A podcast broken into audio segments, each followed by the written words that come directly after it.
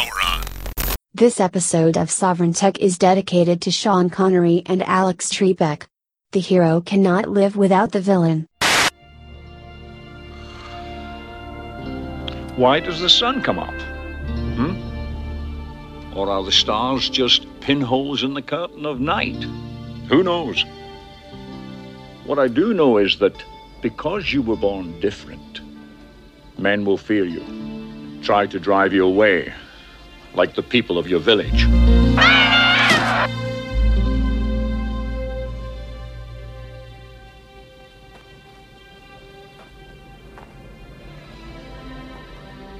You must learn to conceal your special gift and harness your power until the time of the gathering. What gathering? Thank you.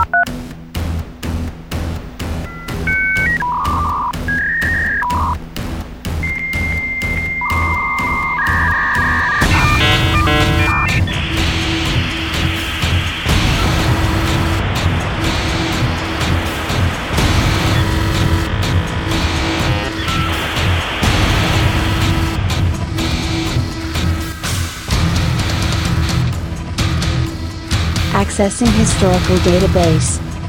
Year 2020. The tech giants become aware of the greatest threat to their corporatist domination.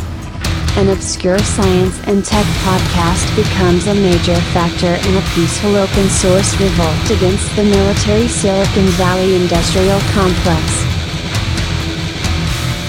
The podcast, Sovereign Tech. Its host, Dr. Brian Sovereign.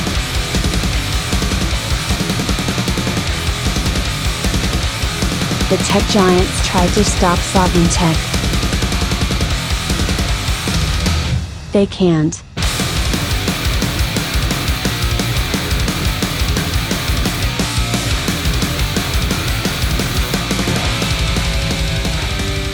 Because you know what they say that the most dangerous man in the world is the man against the status quo, and so you know there's no one more dangerous than me, the Golden Stallion, the man of tomorrow, Savzu, the rated R radio star, ready to bring it all on again for some sovereign tech. We have so much to get into. Uh, this might be a somewhat non traditional episode. Uh, we might have to skip a couple segments. There are so many things I want to make sure that we get into this show, and there is so much that has happened since the last time we convened for this little gathering.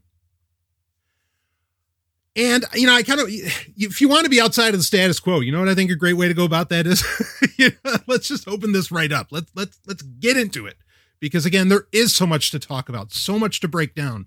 Let's open this up with well, something I mentioned in a recent episode that boy, if you want a really, if you want one of the most secure computers in the world, the best thing you can do right now is run a Raspberry Pi 4 with Ubuntu 2010. Well, that proposition just got a lot more interesting with a new release. It's called the Raspberry Pi 400. 70 bucks flat. Okay? 70 bucks. And you are going to get with this. In fact, what's really beautiful about it, basically, it's a Raspberry Pi 4. Okay. Now, the only problem here is that it's the 4 gig model uh, four gigabytes of RAM instead of the eight gig. And I don't think you can buy the eight gig. I'm sure you could probably, you know, just the mindset that comes along with Raspberry Pi. I'm sure you could open this thing up and replace it with, uh, you know, the eight gig version of the Raspberry Pi. But anyway, it's the four gig version, but you're effectively buying the Raspberry Pi version of the Commodore 64. And that's what I love about this damn thing. And for only 70 bucks, I mean, a really great kit that will have everything minus keyboard and mouse and monitor. A really uh, great kit like from CanaKit or, or some of those, uh, you know, will, will cost you around a hundred bucks. Uh, so this this price is actually really competitive and really good. Again, it's taking what is quote unquote a more or less official, which there are official Raspberry, you know, officially branded Raspberry Pi uh, mice and keyboards. Um, but it, I mean, here it is. It's the keyboard. It has access to the uh, the GPIO header is right there on the back of it, so you're not losing access to that. You have all the USB ports. Um, you have the Ethernet port. Everything's all along the back. I mean, it just it's really it just looks like a Commodore 64 more or less in the abstract, you know, because it's a computer and a keyboard. It looks like, uh, yeah, it looks like a Commodore 64, but you know, it, it's just it's a Raspberry Pi in this case. You know, slap Ubuntu 2010 on this thing, and I mean, you've got yourself a great computer going forward. I, I think just a just a brilliant proposition, and I would love it because I'll tell you. In fact, we're going to get into this in in the foreplay before we even get into our main stories, and we have stories that, uh, you know, we we have dues that are going to get paid in this episode okay, that are relevant to uh, the last episode, episode 394. This episode 395. We are only five episodes away from episode 400. Woo! Because this show has been going a decade strong, baby. But uh, we we have to get in. We're, we're gonna yes no we have to we have to talk about. It. I usually hate saying that. I hate it when like journalists and outlets use a oh we have to talk about last night's whatever stupid fucking show on the planet. Okay, no, this is a case where we have to talk about what's happening in, happening in computing. And really, what's happening is is that the world is getting the fuck away from Intel. And I'm not complaining for a second especially you know after Spectre meltdown, all of that, uh, and and there have been, I mean, we could do a whole show on the Intel exploits that have just been revealed throughout 2020, but even really within the past month or two. I mean, I, I, think if you follow me on Twitter or if you're in the Sovereign Tech Telegram group, I mentioned in both places, you know, I'm basically to the point, speaking of the Raspberry Pi, I'm basically to the point of where basically all I want running in my house is a Raspberry Pi 4 powering Nextcloud, and I'll just thin client everything else outside of that. I mean that that's the stage that I've gotten to here. Um, I mean, because Intel is such a mess. Yes, there's AMD, well aware. You know, and Ryzen chips, big fan, uh, especially because you know the potential that was ex- that. Well, I don't know how much anybody's taken advantage of this, but the potential that it could have rocked, you know, uh, Libreboot. I mean, that was uh, well, anyway, that's a big conversation. But bottom line, I mean, for 70 bucks here, folks, let's get back to the point. You know, for 70 bucks, you can rock that Raspberry Pi 4. But everybody's getting away from Intel. You know, we're going to talk about Apple. And again, this would be a very secure platform. Go ahead, rock Ubuntu 2010 on this, or you know, turn it into a little. Well, I don't know if that it would exactly make sense to turn it into a Nextcloud server because I mean, you could set it up as a separate computer to access, you know, Nextcloud, but regardless, uh, this is a great option. A, a, solid computer, especially now that that Ubuntu is fully compatible right out of the gate with ever since version 2010 to function on a Raspberry Pi, uh, with Raspberry Pi 4 specifically. There's no reason not to run it. I mean, really, uh, that that's the way to go. This is a solid machine for only 70 bucks.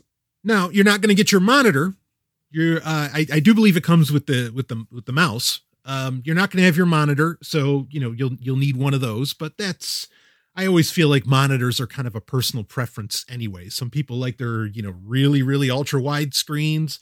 Some people like their smaller stuff, you know, whatever you're into.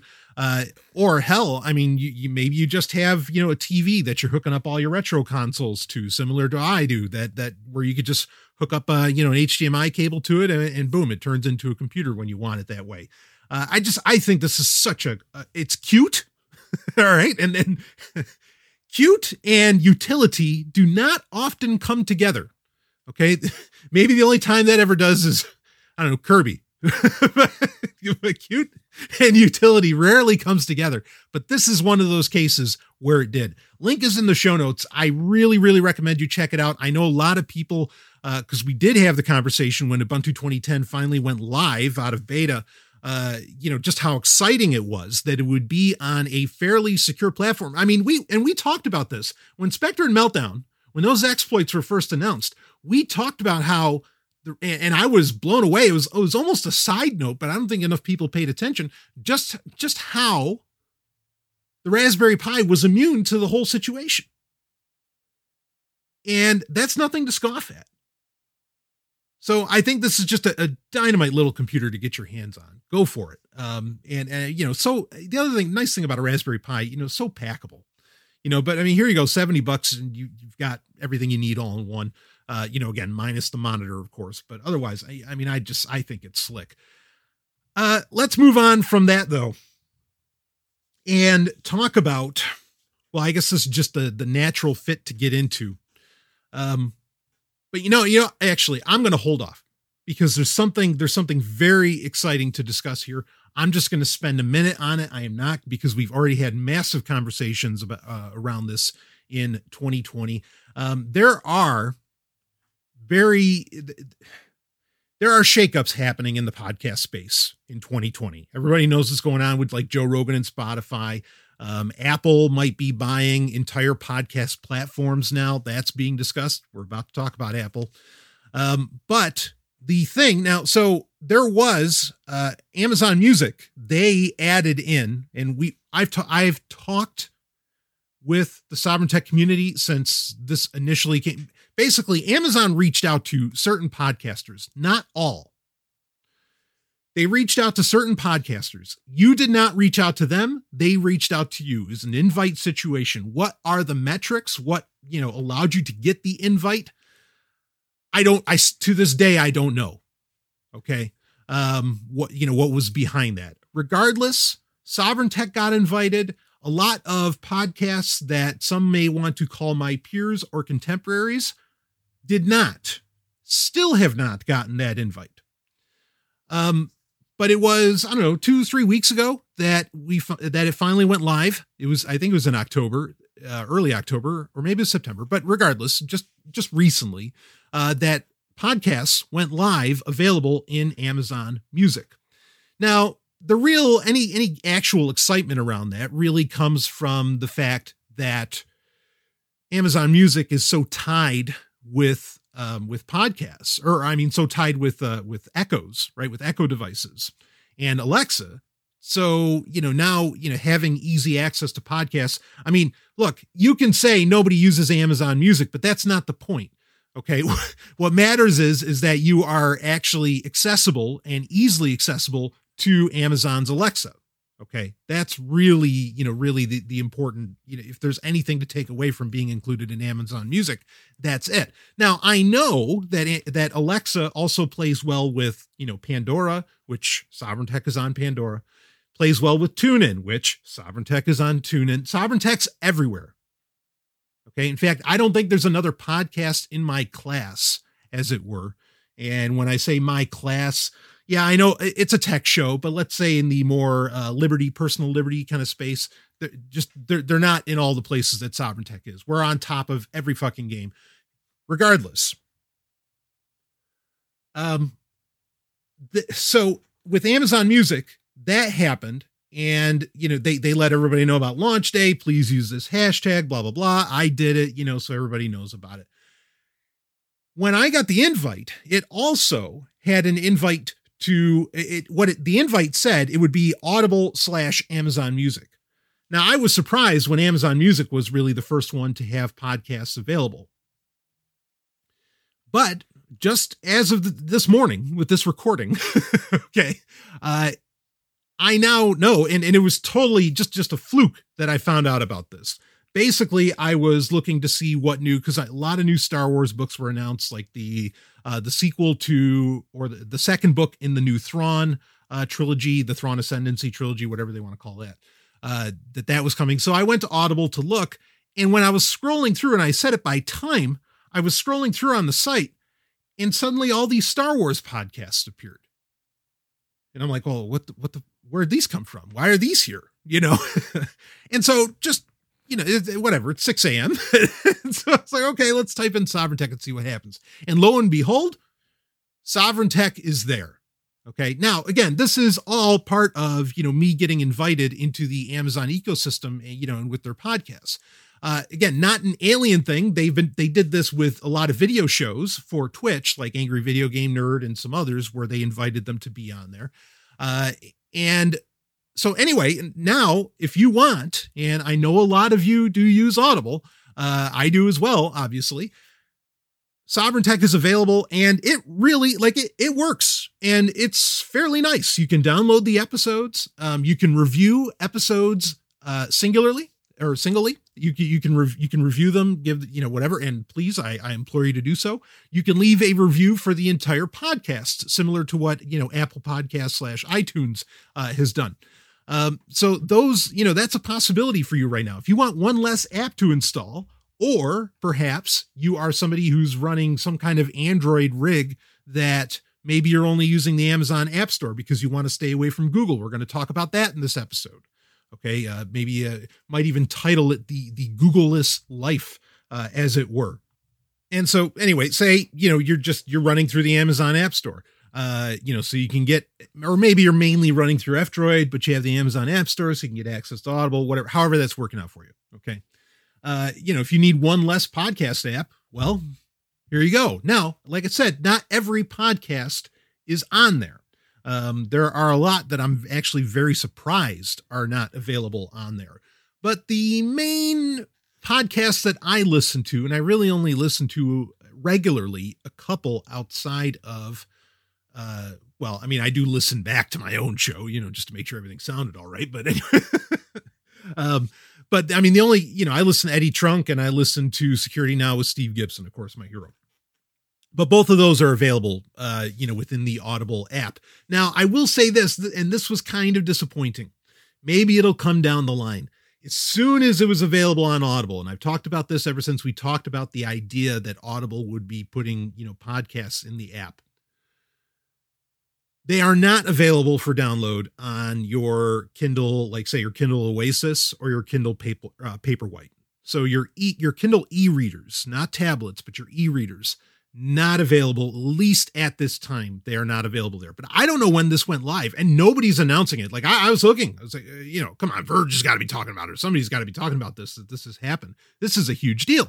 Uh, but nothing, zero, zilch. Um, and there has been no other communications from Amazon. They didn't announce it was going to happen. They tried to make a big deal about it happening on Amazon Music, maybe just because they want to get as many people on board with Amazon Music as they can, but no real announcement um, around you know around it showing up on on audible which like i said i think that is the much much bigger deal uh you know I, I get why it being on amazon music could be considered important but i think it being on audible i mean because there's so many people who you know they're already listening for this kind of content with the audiobooks that they do or what even amazon would classify as podcasts uh, with some of their shorter books and everything. Um, but that, you know, I mean, this is news. Like it's worthwhile for me to talk about. It's not me to just, you know, for here for me to tout that that oh, sovereign tech's available on another platform. I don't think that surprises anybody. Um, but regardless, it's there and and it works. In my opinion, works fairly well. Uh, I mean, there's not like some features aren't there that you might expect in a modern podcast client. For example, you know, skipping silence which I actually don't like that feature. Like for me, I can say as a as a host, as a professional podcast, a lot of times I will do the pauses for effect. So, in my opinion, to get rid of the pauses, to skip the pauses, yeah, I get it, it saves time, but it might in many ways ruin the content. Uh, or at least not let the content, you know, stand on on what it's trying to stand on. So that feature's not there, but basically any, you know, speeding up to however many X speed you want to listen at, uh, you know, all those features, uh, which are the bulk of podcast features as much as they are for audiobooks, uh, are all there on Audible. Um, and again, I do like that you can rate individual episodes. Um, that could be a very helpful metric for me. Uh, I do like that you can, you know, review. I mean, because here's the thing, you know, we're not exactly, you know, the pro use of, of iTunes uh, because it's historic. I mean, Apple Podcasts, you know, I, have talked about that ever since it split off. That that's kind of a different story. But iTunes is such a mess. I never told anybody, oh, leave a review on iTunes. Fuck no. you know, why would I tell you to use iTunes? You know, I mean, such.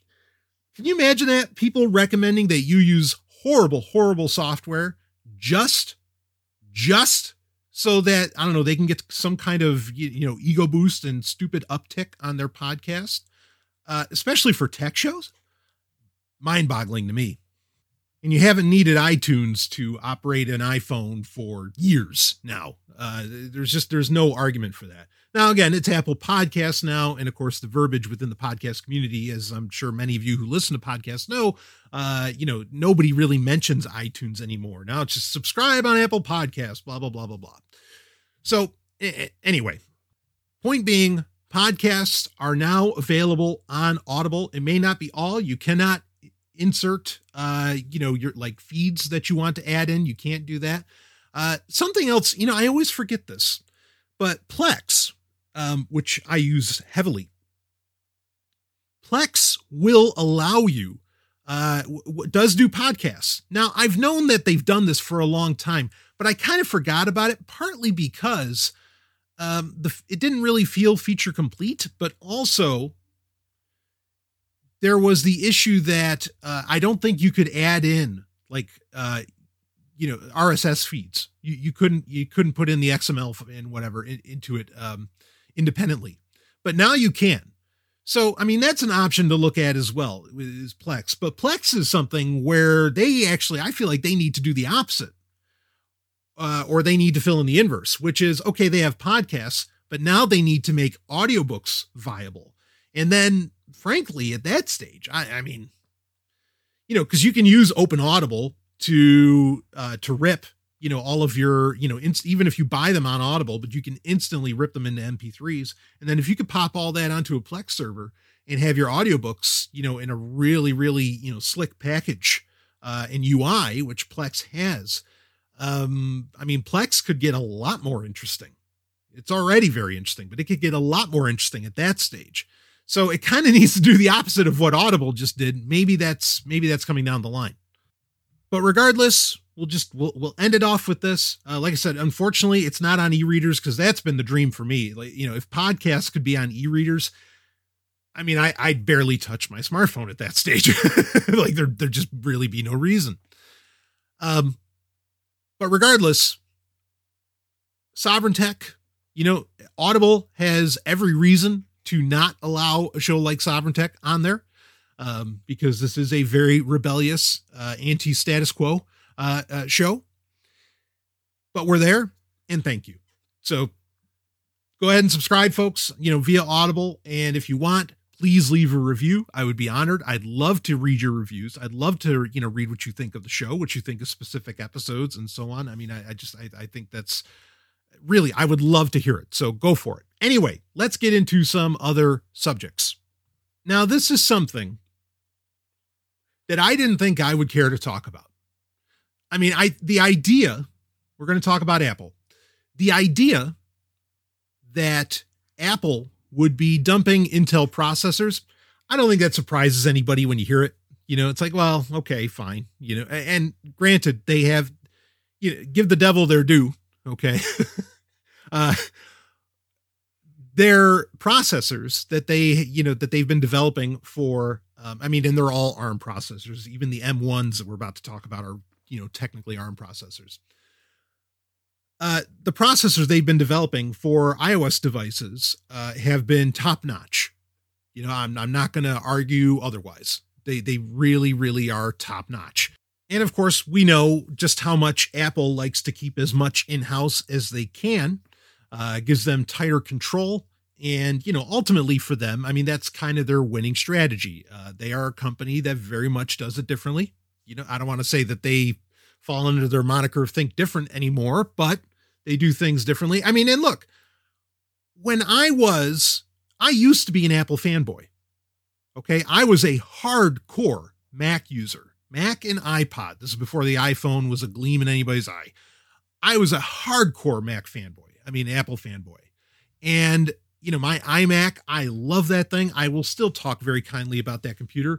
Uh, the G4 Cube, I have said over and over again that the G4 Cube is the greatest, if not one of the greatest computers ever built. Okay, at least in the consumer space. Obviously, we're not talking about Crays here. Just brilliant design. And what I loved about Apple was that they, there was that really tight hardware software integration. I love the PowerPC platform. I mean, I used you know, the PowerPC architecture in my computers for as long as possible because, I mean, when Fedora became, well, Fedora was so good at, and I know uh, Linus Torvalds the same deal.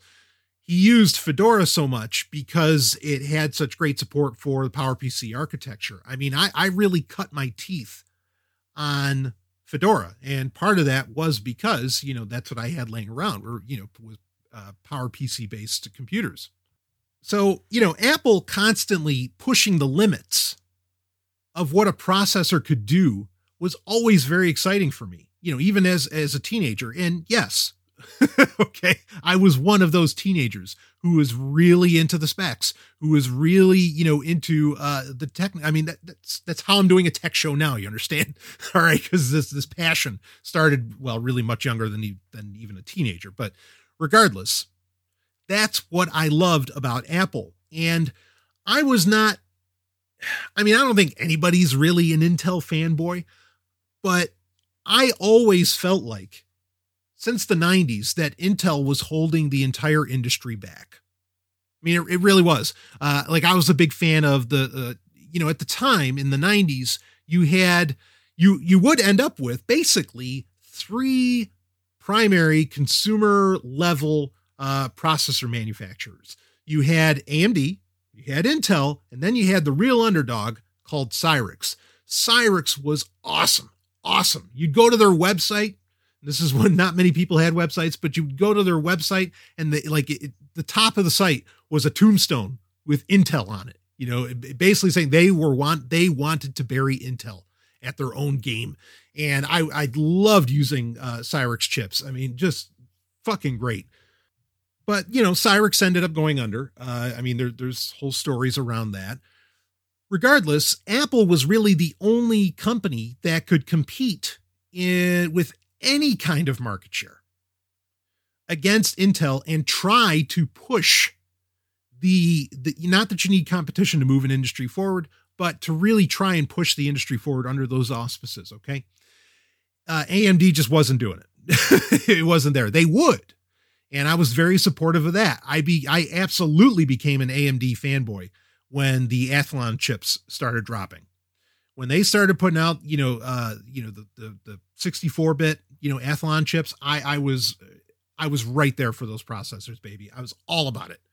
Um, and that really, I mean, for a while, Intel was not on top of the world. And that was entirely because uh, basically AMD did what Apple did previously, where they were trying to leap entire generations in processing power and taking everything to the next level. And so, you know, I mean, I, I'll give AMD all the credit in the world for that. And I think in many ways they're trying to do the same thing with Ryzen. It's just it's it's not the same quantum leap. Uh, and you know, as far as reasonings behind all of this, uh, that's I'm also I'm sure a very long story with a lot of speculation um, that that we could get into around it. But we're not going to discuss that here. Pot, bottom line being is that what I loved about Apple. I mean, yeah, I liked Mac OS as well, but what I loved about Apple was that, well, they did it their own way, for one. But then also, there was that, again, that really, right down to the processor, that really tight integration between software and hardware. Something I love about Nintendo as well. But regardless, when real admittedly, when Apple started getting away from the PowerPC architecture, you know, after the G4 and G, you know, uh, I lost interest. You know, it felt it felt like a bit of a betrayal to go to Intel at the time. Because and and also, you know, there there were there were major, and it seems like Apple is addressing this as far as the M1 goes. There were major compatibility concerns with software that you as a Mac user may have been using at that stage for well over a decade um, that you were basically told, well, they either have to come out with a you know new version of it that falls under the universal category where it works on both PowerPC and Intel, um, or you know you're you're just you're fucked going forward. And so again, it really felt like a betrayal uh, to me. And in fact, one of the reasons that I ended up going to uh, Windows machines after that, like after my G4 Cube basically bit the dust, was because that was the only platform where I could still use AppleWorks with any real efficacy. Okay, and where I wasn't pulling a bunch of tricks to do it because AppleWorks was also released for for Windows, um, and I and I loved AppleWorks back in the day. So Anyway, uh, all of this is to say that, you know, this is what I love when, when Apple does this. Now, I am not going to claim. So, Apple held an event on November 10th, and it was a Mac event. A, I'm going to give Apple credit. Okay. See, this is the thing. People think that, you know, oh, I just, I hate Apple or I hate Google or I hate this. No, no, no, no. what I love is, you know, uh, uh, consumer facing and consumer empowering technology. And whoever brings that out, I will give credit to and I will give praise. Okay. I may make broad statements like, oh, fuck Google or oh, I hate Apple or blah, blah, blah. But understand, there was a time where no, I did not hate Apple. There was a time where no, I did not hate Google. But they went down a road that I can't follow, to quote Padme Amidala. And yes, that was a great scene. Thank you. Moving on. So Apple held this event, and I, I want to give them credit for because it really felt like, and and I empathized with a lot of my, you know, a lot of friends and a lot of coworkers who were, you know, really diehard to this day, diehard Mac users, and they felt like the quality of the Macs that they were dealing with were, were I mean, it's just horrible. Uh, you know, the keyboards were bad or whatever was going on with them. The software felt like it was, you know, secondhand, like it, they weren't being considered first. Um, you know, they, they felt like uh, you know, forgotten citizens, as it were, of the nation of Apple. And I could see where they were coming from. Like uh, everything they had to say made a whole lot of sense. Uh, and so for Apple to have an entire event around the Mac and not so much about iOS devices, um, I'm going to give them credit for that because there is an install base that does a lot of great work and they will only do it on Mac. Um, there was a while in the past few years where it seemed like a lot of Mac users were switching over to Windows 10. I'm sure a lot of them are switching back now because of the fucking fiasco and mess that Windows 10 has become as far as updates and other security issues. And so for Apple to have an entire Mac event, again, uh, great. I mean, did it feel magical? Did I watch it? I watched it. Did I feel magical? No, not really. But it was the most interesting event they have had, in my opinion, in years. Maybe the most interesting event they've had since Steve Jobs had gone. And this certainly felt like a very Steve Jobs product, even though, ironically, Steve Jobs is the one who, you know, who ended up uh, saying, yeah, we're going to put Intels into Macs. Regardless, Apple announced the M1 and they announced new MacBook Pros, new MacBook Airs, and a new Mac Mini, which is also a computer that I, I think I absolutely love because I always felt like it was kind of the successor to the G4 Cube. Um, and you know, it smacks of kind of that that Commodore 64 uh, uh, abstract mentality, uh, similar to what we were talking about earlier with that $70 Raspberry Pi, uh, you know, the Pi 400. I love those kinds of computers you know, where it's, yeah, bring, all right, bring in your keyboard, you know, maybe your own keyboard or, you know, bring in your own monitor, bring in your mouse, blah, blah, blah, you know, where it's, yeah, it's kind of all in one, but then also it's sort of not, right? And you get to, you get to tailor where you want. Uh, even though you used to have to open up the original Mac minis with a putty knife, but, and that was kind of unheard of for computers at the time. Regardless, uh, you know, it was nice to see the Mac mini get a little bit of love. That I, w- I was pleased by that. Um, but all of them are getting this the you know this new M1 processor. And by the numbers, by the cores and all that, I mean it does look like a very very interesting piece of silicon. I mean, we're talking about so they're 8 core um but so it's an 8 core CPU and then I guess there's four high performance cores and then four high efficiency cores what all that looks like. Uh, it'll be interesting to look at those specs and, and see a little bit more as they reveal more.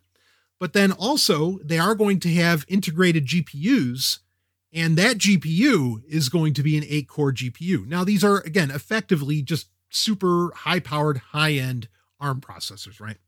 Uh, I don't say that is a bad thing. Okay. Now, clearly, this is probably a step in the direction of doing the what was, in my opinion, supposed to be a game changing thing uh, a few years ago with Windows, which was the the always connected PC. I'm sure this is part of Apple wanting to get involved with that, and that's part of the reason that they're, you know, they went with ARM processors. But then I'm sure there's also the security around the matter, right? And getting away from all of the rampant problems that Intel has run into, and for whatever reason, not doing a deal with AMD, even though, you know, Apple has, uh, you know, put in um, AMD GPUs, uh, you know, in the past. But you're effectively dealing with 16 cores here, which sounds pretty impressive. But what's really impressive is the supposed battery life that these things can get. Uh, I think was it the the Air that was supposed to get like 18 to 20 hours battery life, supposedly, supposedly. Uh, and some of the numbers that they're talking about, you know, whatever 15 times faster than this or that. I mean, you know, we could rattle off all those numbers in the real world what that actually looks like. Who knows? That's nice that they want to claim all that. Are we going to see that 18 hour, you know, battery life? Um, yeah, I think it was like 15 hours web browsing, 18 hours video playback. Uh, and that was for the Air. The MacBook Pro may be a bit of a different situation.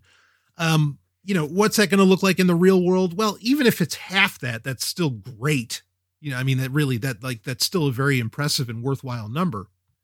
But that battery life number is amazing.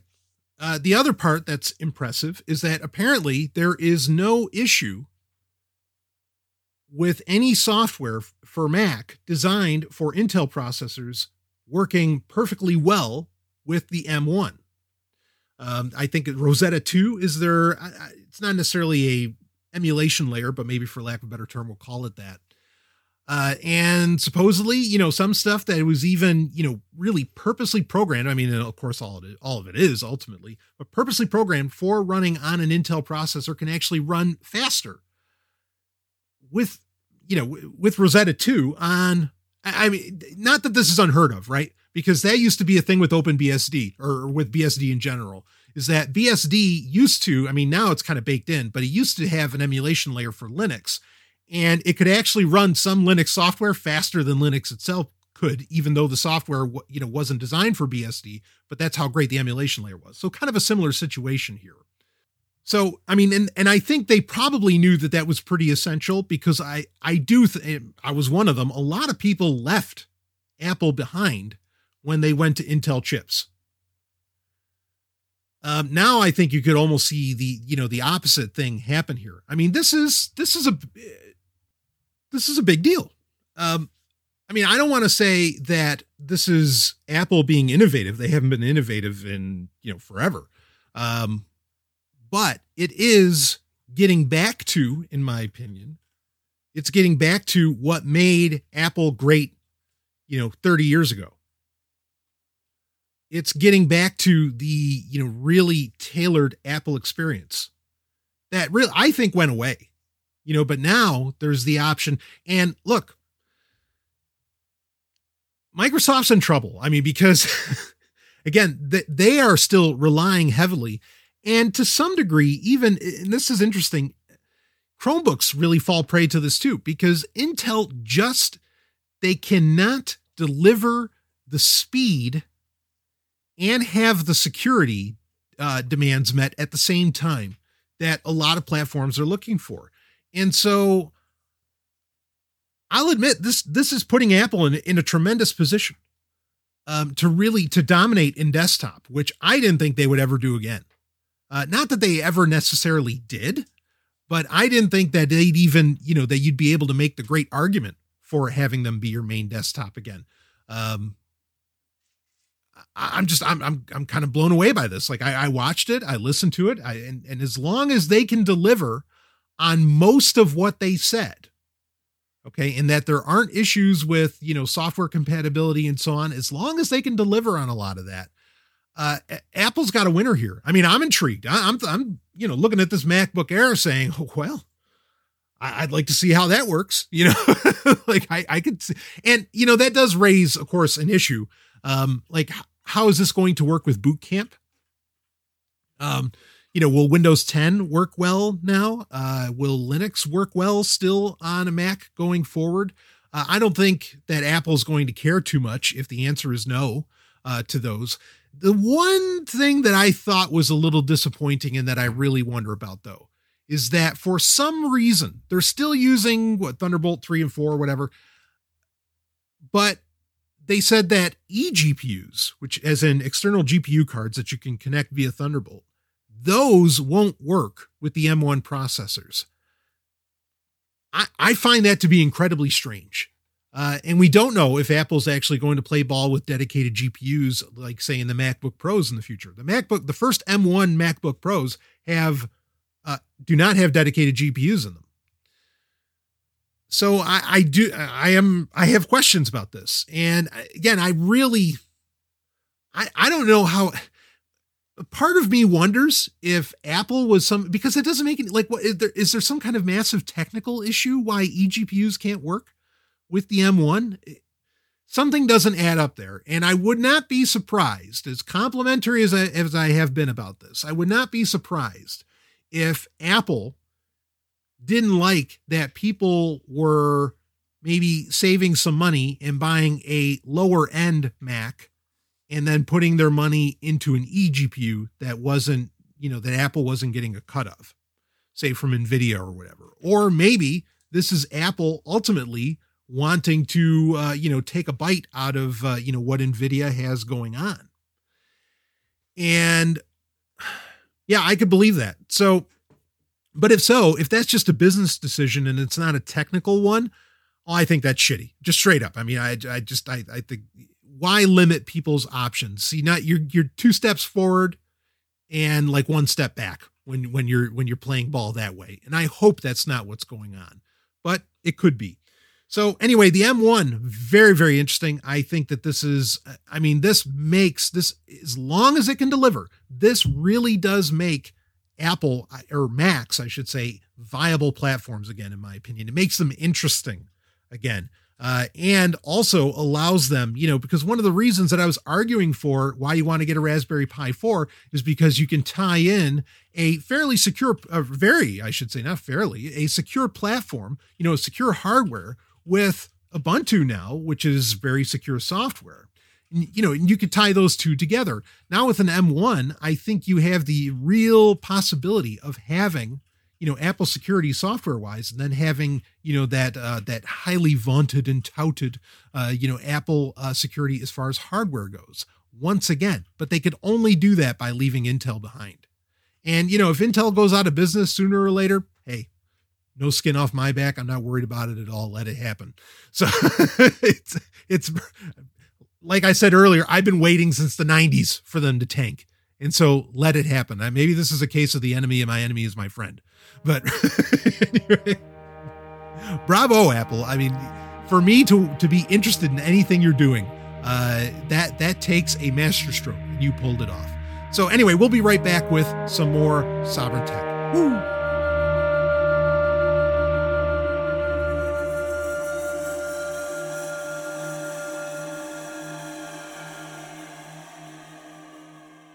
Hey, is sovereign tech not enough for you? Well, let me tell you about something you'll never get enough of. No, no, I mean it. We're talking about a radio show and podcast that goes all night long, seven nights a week, three hours a night, 365 days a year, and has been going since the early aughts, baby. I am talking about none other than Free Talk Live. It's the show you control. That's right. It's an open phones call in show that is ready for you. And if you're worried that your voice isn't going to get heard, don't be. We are talking about the only libertarian radio show stateside. And not only that, it's also the number 26 talk show in the United States. Start listening now and go ahead and hit that massive back catalog at freetalklive.com. The Golden Stallion guarantees a good time, and you might even find some episodes with me on them when you do. That's freetalklive.com, and we thank them for sponsoring Sovereign Tech. Let's get back to the show.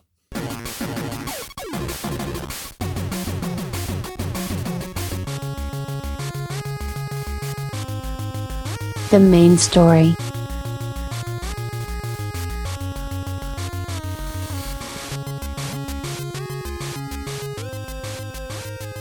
It is time for the main story. And actually, if we do this right, I'm going to give you two main stories um, because there's two subjects that I have promised that I wanted to get into that play off of episode 394 of Sovereign Tech.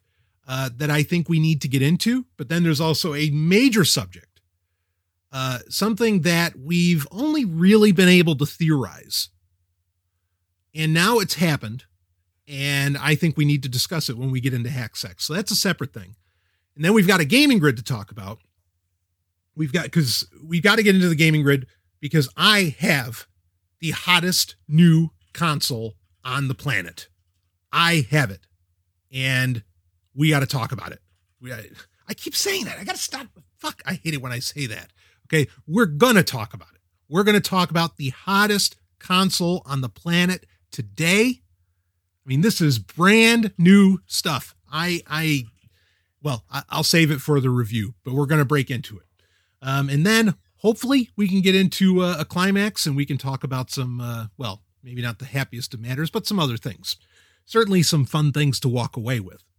But the first thing I want to talk about here is I had said when we were discussing 5G in a recent episode, I said we need, we have another technology, just like I feel we very much put 5G in the coffin.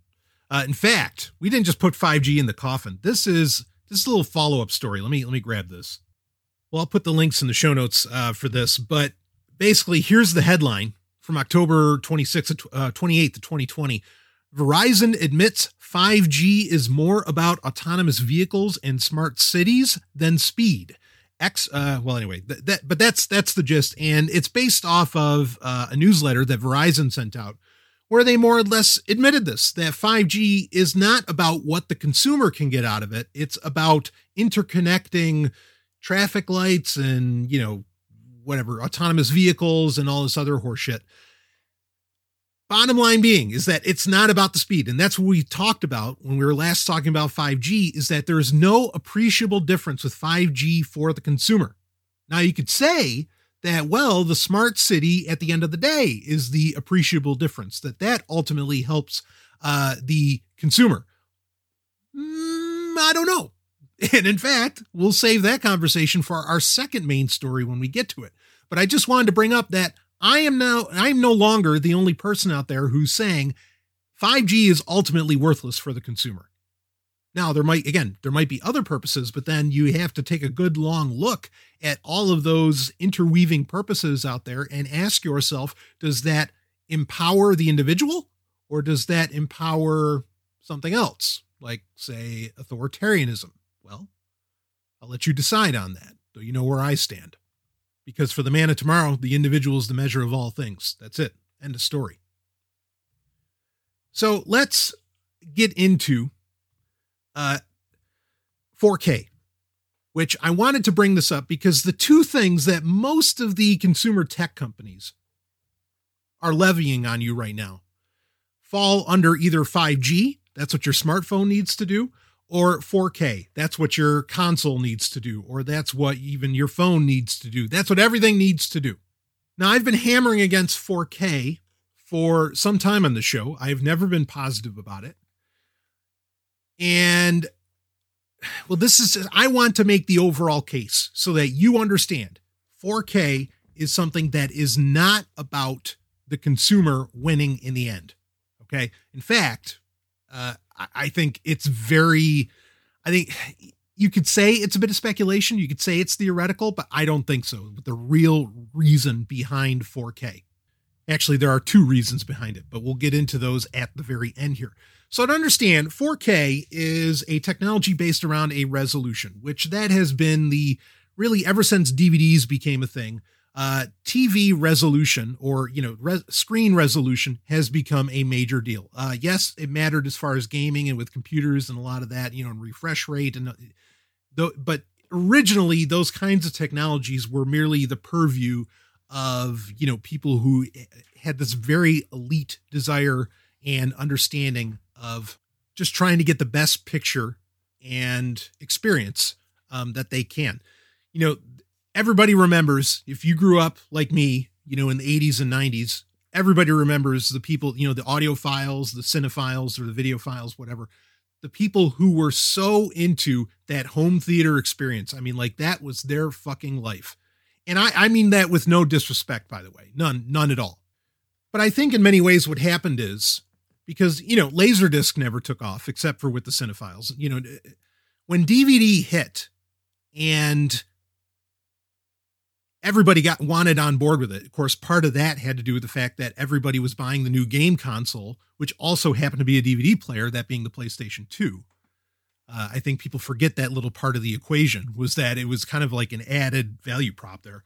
Um, when a lot of these companies, including the movie industry, not just consumer tech, but like the movie industry and everybody else, when they saw how much the everyday person was latching on to this, you know, new DVD technology, um, you know, that started a chain reaction where suddenly you know everybody was talking about resolution. How can we get uh you know a clearer picture? How can we sell more dvds how can we sell new versions of movies? How can we you know because with dvd you had superbit you had all this you know all this differing technology.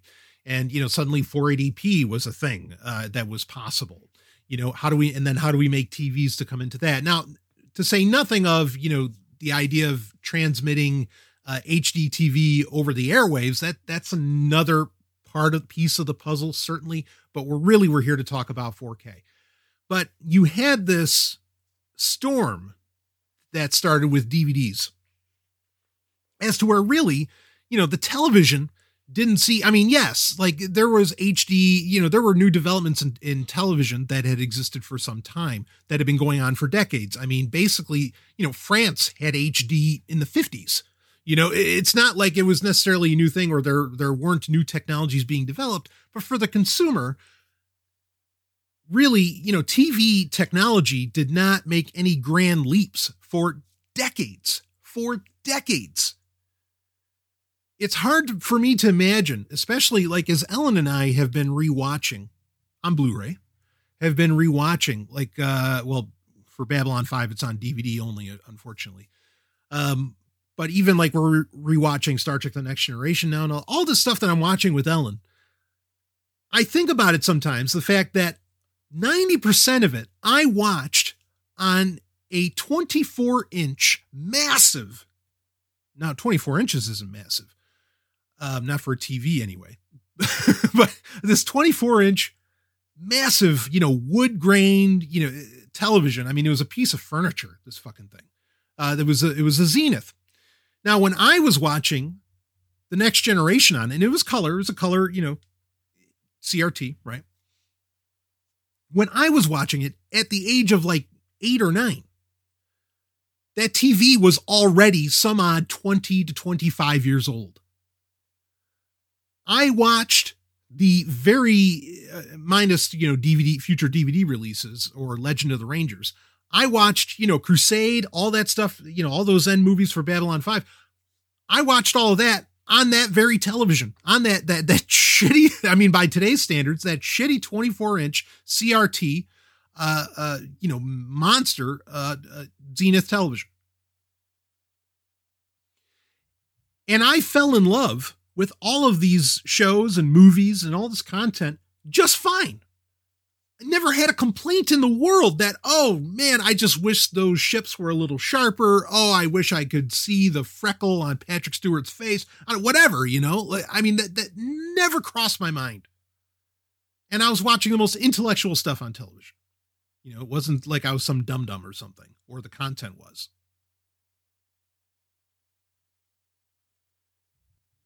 And I say this to suggest that, you know, for many decades, other than a, a very niche group of people, no one really cared, you know, about like 480p or whether it was, you know, interlaced or progressive scanned, you know, no, nobody cared about any of that. It, it, they just, they just didn't.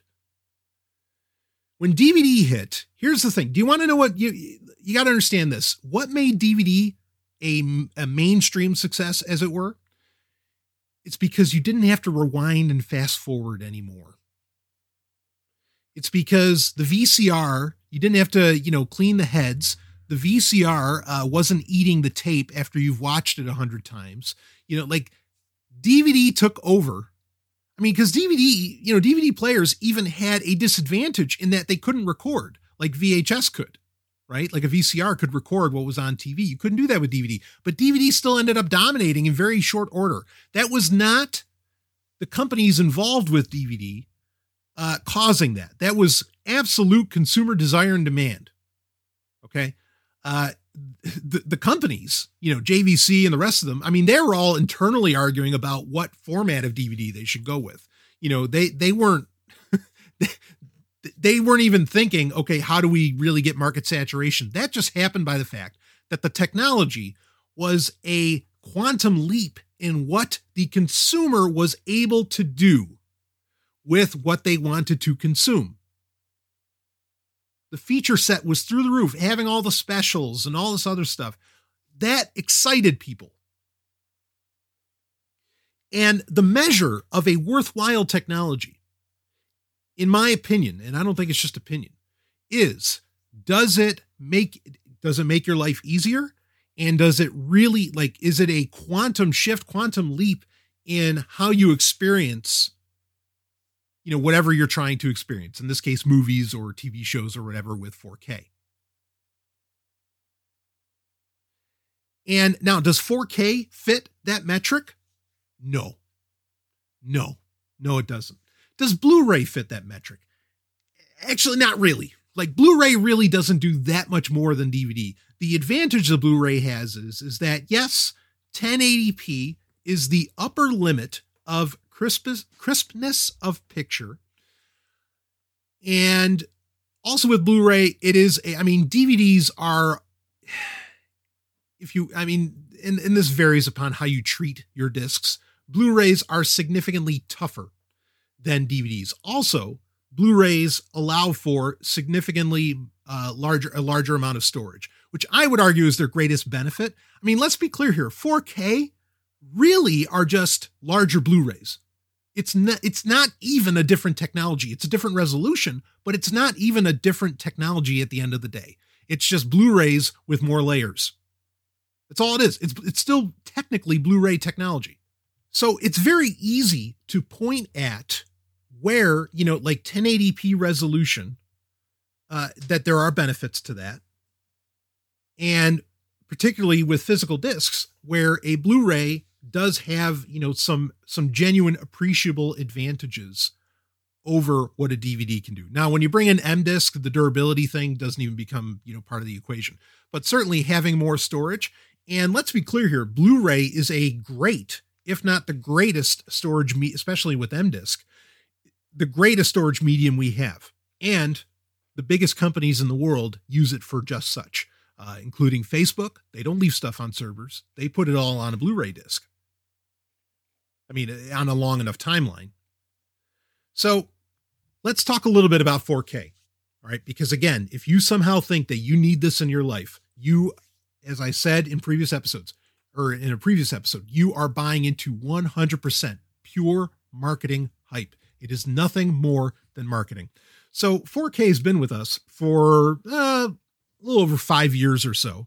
It is based upon, as far as with discs goes, it is based upon, again, like I said, Blu ray, Blu ray XL. Uh, or what do they call it? BDXL, I think is the is the the actual acronym for it. And there are varying resolutions that it runs at, but the basic number is, you know, that matters. Like when it's 480p, that's so like 1080p, okay, is actually 1920 by 1080. The 1080 is the amount of lines. There's a thousand, you know, what is it, like a thousand eighty lines going up the uh, you know, the side of the screen. Okay. And so that that last number in any resolution, just like if you have a computer, if you have an older one, it's 1366 by 768 or 640 by 480, right? That's where the 480p comes from or 480i. So the actual number that matters with 4K is not the first number, which varies. You know, it could be 3840, could be somewhere around there. It's the second number. It's, so it's 3840 by 2160. It's that 2160. Now, why don't they why do they call it 4K instead of what has traditionally been where you use the second number in the resolution? Why aren't they calling it 2160p when that's really all that it is? Well, it doesn't sound as impressive. it's part one in the marketing hype. Okay. Um, I mean, 1080p is a genuine impressive leap from 480p, from 720p, which is technically HD, Uh, you know, you don't you don't need to do any numbers trickery. It's just what the numbers are and it shows. So they're trying to fool you into thinking that 4K is basically somehow four times better than your average Blu-ray or better than 1080p when it's not. okay, it's it's not at all. And yes, I know 8K is already a thing. Everything I am saying for 4K applies to 8K. So let's talk about this a little bit. Um, with 4K, this is something that really started its life with PCs. Um, and this is, I guess, if we're going to say anything nice, this is the one area where, okay, maybe 4K, and, and we're not even getting into refresh rates because that's pretty key to a lot of this too. Uh, you know, 120 hertz, 60 anyway, we, we might get into a little bit of that. But uh, this is the one area where there might be some advantage, but do you know where the advantage is? The advantage is in reading text. So 4K, kind of like how 5G, sure, 5G works great for smart devices and a bunch of other stuff, but does it actually mean anything to the consumer? No. This sure means something to the consumer, but the only real appreciable advantage that 4K gives you as a resolution, as a technology, is in reading text better. How many people are going to buy entirely new monitors and TVs and whatever else new devices that can actually push 4K, which by the way, the Raspberry Pi can, uh, Raspberry Pi 4 anyway can.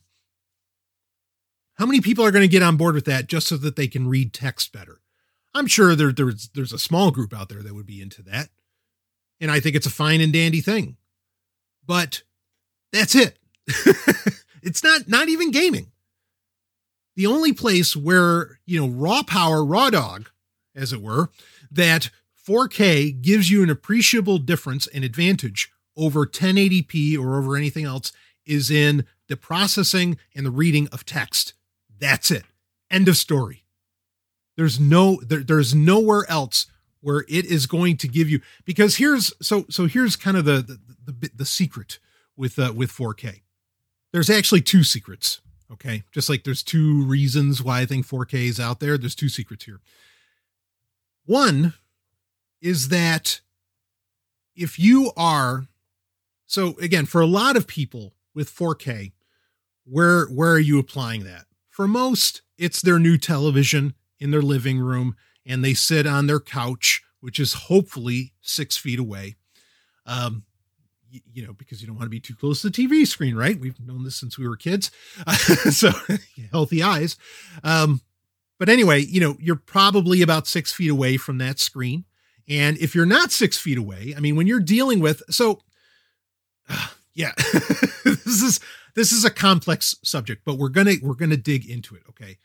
If you're, here's the thing is that if, all right, if six feet away, you want your, your, your sofa to be six feet away, you cannot tell, you genuinely cannot tell the difference between 1080p and 4K. There is no difference in what you're seeing. Now you might say, "Oh, but it looks so much sharper. Everything looks a lot a lot more real." That's motion blur. That's what's called the soap opera effect. That's a separate subject. We're going to get into that in a second. That's totally different. That also is a lie. Okay.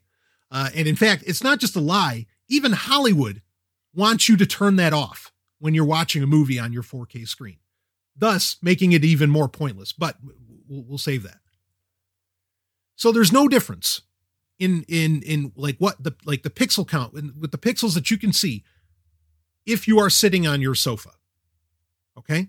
If you're not sitting in here's what you're going to say to me. Well, but Stallion, I sit I lay down right in front of my fucking television. I don't sit 6 feet away. Okay, but then if you are on binge sessions with watching something, um, there is a it, it, actually like it even has a name. There is an effect that occurs where you are constantly bobbing your head because you're watching on 4K on some giant screen where 4K can be an advantage, right? The bigger the screen gets, okay, having a higher resolution can you know allow for that picture to scale better without it you know look and end up looking funny or you seeing a ton of pixels or whatever else there's an advantage there but it's an advantage that cancels itself out you understand because if you you can't sit there for hours and watch everything that's going on screen on an 80 inch screen where 4K could possibly matter. And I mean, it's not an exaggeration. I mean, an 80 inch screen. Okay.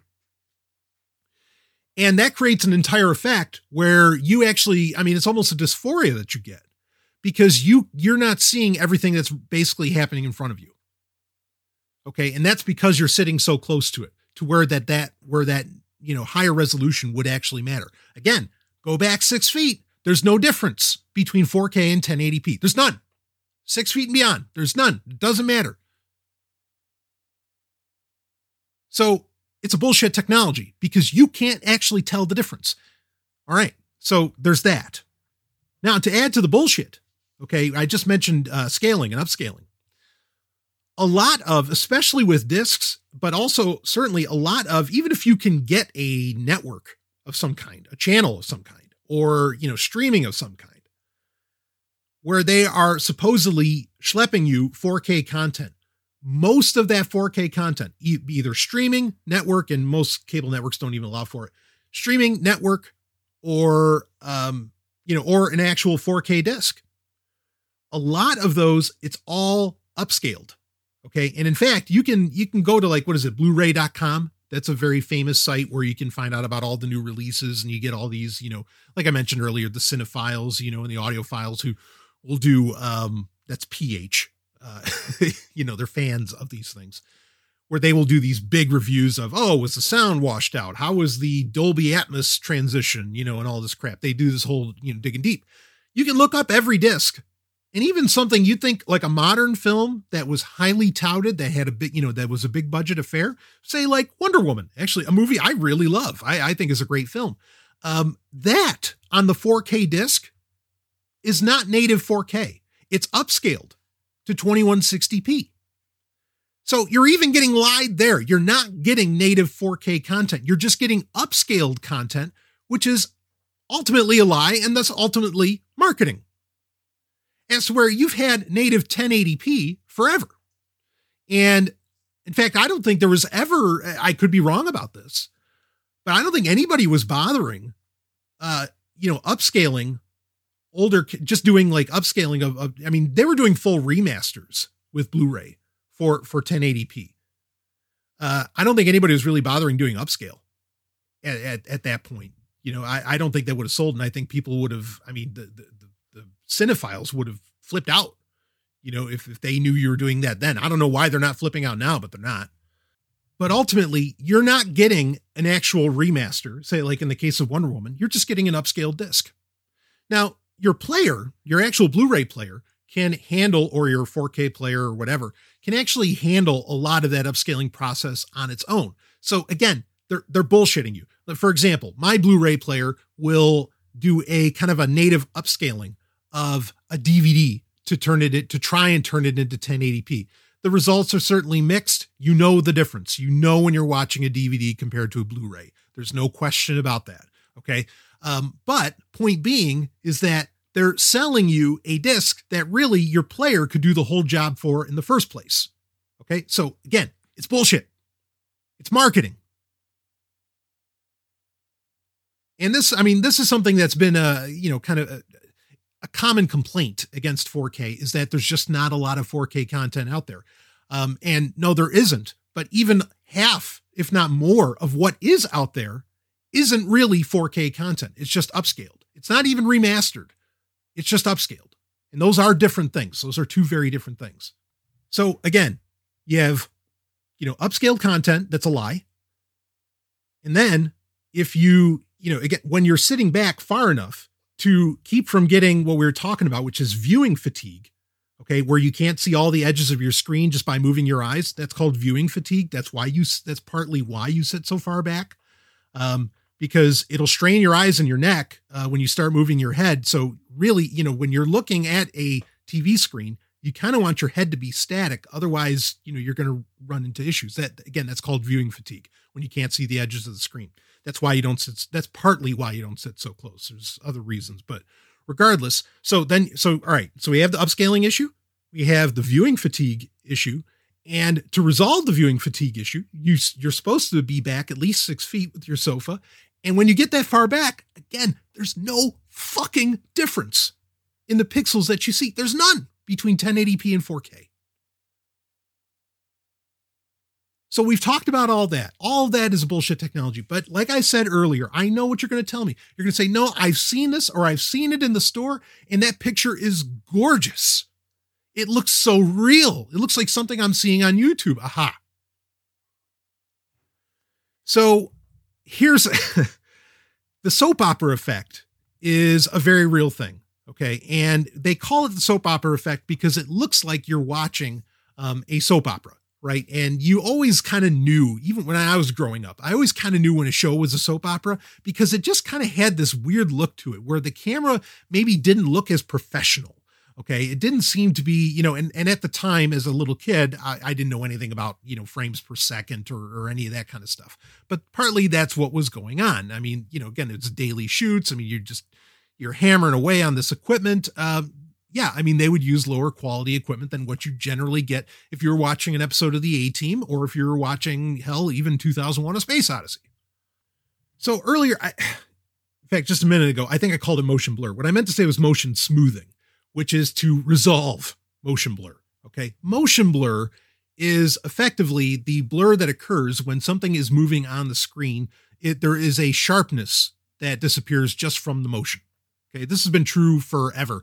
Here's the thing is that with LCD, which most TVs are now, are some form of LCD, uh, you know, or even OLED or whatever, that motion, that motion blur, especially as you keep, you know, raising the resolution, becomes more and more pronounced with more pixels. And so what ends up getting done is, is this motion smoothing. This motion smoothing is only possible on modern TVs. Now, it's possible because, believe it or not, we've been talking processors a lot in this show, in this episode. There are fairly powerful processors inside of these televisions. It has nothing to do with, you know, whether or not it's a smart TV with a Roku built in or, or Google TV or whatever. Okay. But there's a processor in there that is trying to guess what the motion is doing and basically it's trying to fill in the lines okay to to make it look like a crisp picture even when motion is occurring on the LCD this is a fake and i mean it's not unheard of. I mean just like progressive scan itself is a fake over trying to cover up interlacing lines. It's the difference between you know like you know 1080i and 1080p interlaced progressive. But here's the thing is that you know, when you're doing that, like say you're watching, I don't know, sports or something, when it's content or even video games, when it's content that's going at 30 frames per second, okay, right? Like, so those frames, like they're, they're moving in a motion of 30 frames per second or even 60 frames per second. The motion blurring isn't so bad. The problem is with movies, like with major Hollywood films, those have been forever and to this day filmed at 24 frames per second, 24 FPS. At 24 FPS, that filling in, that motion smoothing that occurs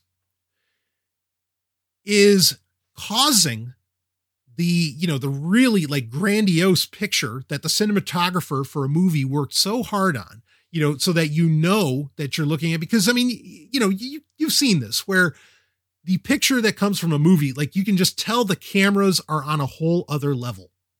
But then when you watch those same movies on a 4k screen it looks like it might as well be something that came off of YouTube. This is because the motion smoothing, uh, and this isn't going to get any better, folks. Okay. I mean, they're, they're not going to figure this out. Uh, the motion smoothing that occurs is filling in too much in the 24 frames per second because there's so many more frames than it's used than it's generally programmed and designed to handle there's so many more frames that it's trying to fill in it just it it it fails at smoothing the motion. And so you end up with this kind of the soap opera effect that occurs. And it's, you know, if I were a movie maker, which I wouldn't mind being one, I'm not, but if I were, uh, I would be really pissed off that a lot of hard work that went into my cinematography is basically all being thwarted by uh you know by by 4K TVs and by 4K you know either upscaled or whatever but basically you know 4K faked content It's just it's not going to look how it was meant to look. So you have that issue as well is that that that soap opera effect is actually a negative. Okay, it I mean, yeah, it works great if you're watching sports and you know, there is the argument that a lot of the people that are all excited about 4K and whatever else, really that's all they want to watch is the big game on the damn thing. And they don't really care about movies. In that sense, I, I don't, I still, everything else that I've already talked about, you know, there's no real advantage there. And I mean, then we get into a whole other issue. And this is, this is, in my opinion, kind of the, the, the end game of it here. Okay. And it will lead into, um, our two points of why 4K is actually why why it's a thing and why it's being sold to you. And again, it's not for your benefit. So there's the potential argument around watching uh you know the big game as it were on on a 4K TV. Part of that of course all comes from how the TV's processor is processing the signal. Not that it is like the raw resolution of what you're getting, but it's all a lot of trickery in the background. It's similar to if I were to have an analogy uh, or something analogous here. It's funny to say analog when I'm talking about digital, but something analogous uh, would be, and, and I've said this many times, um, like Bluetooth headphones.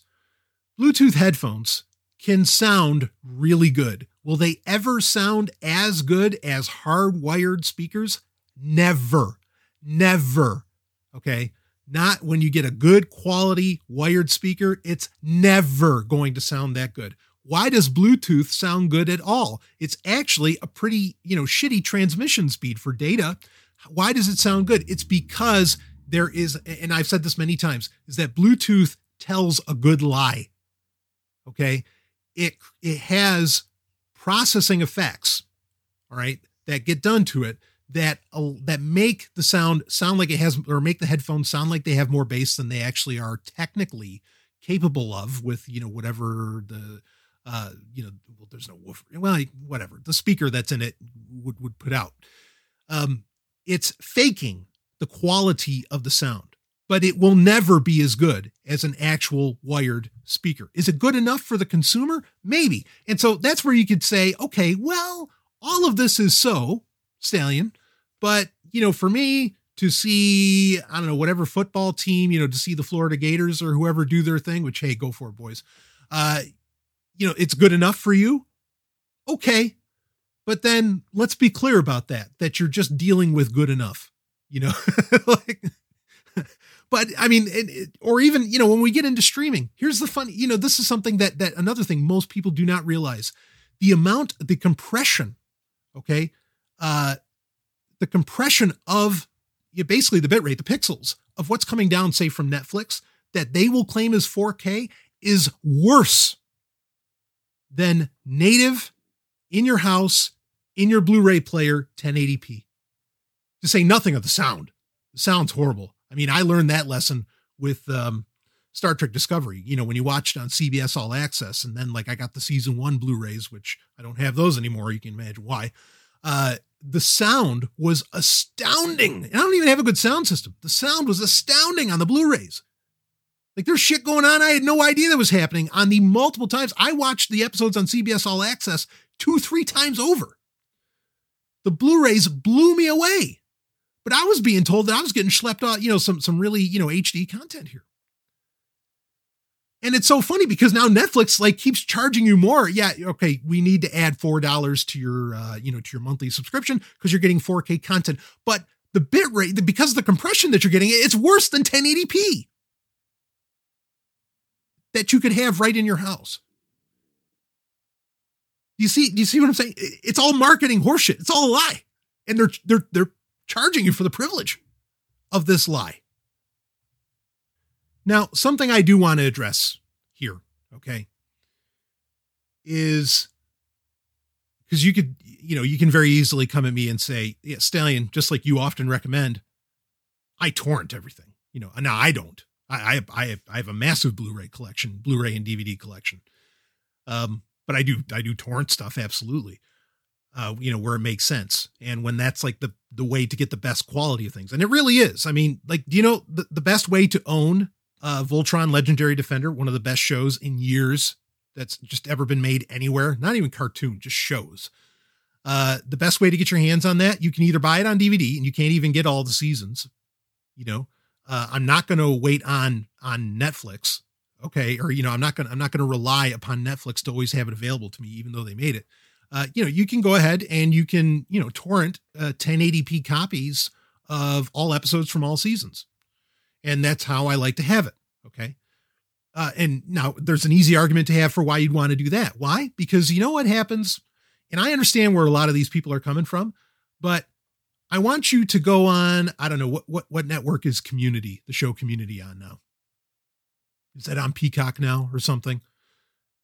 I want you to watch every single episode of Community ever made on there. You can't. Why?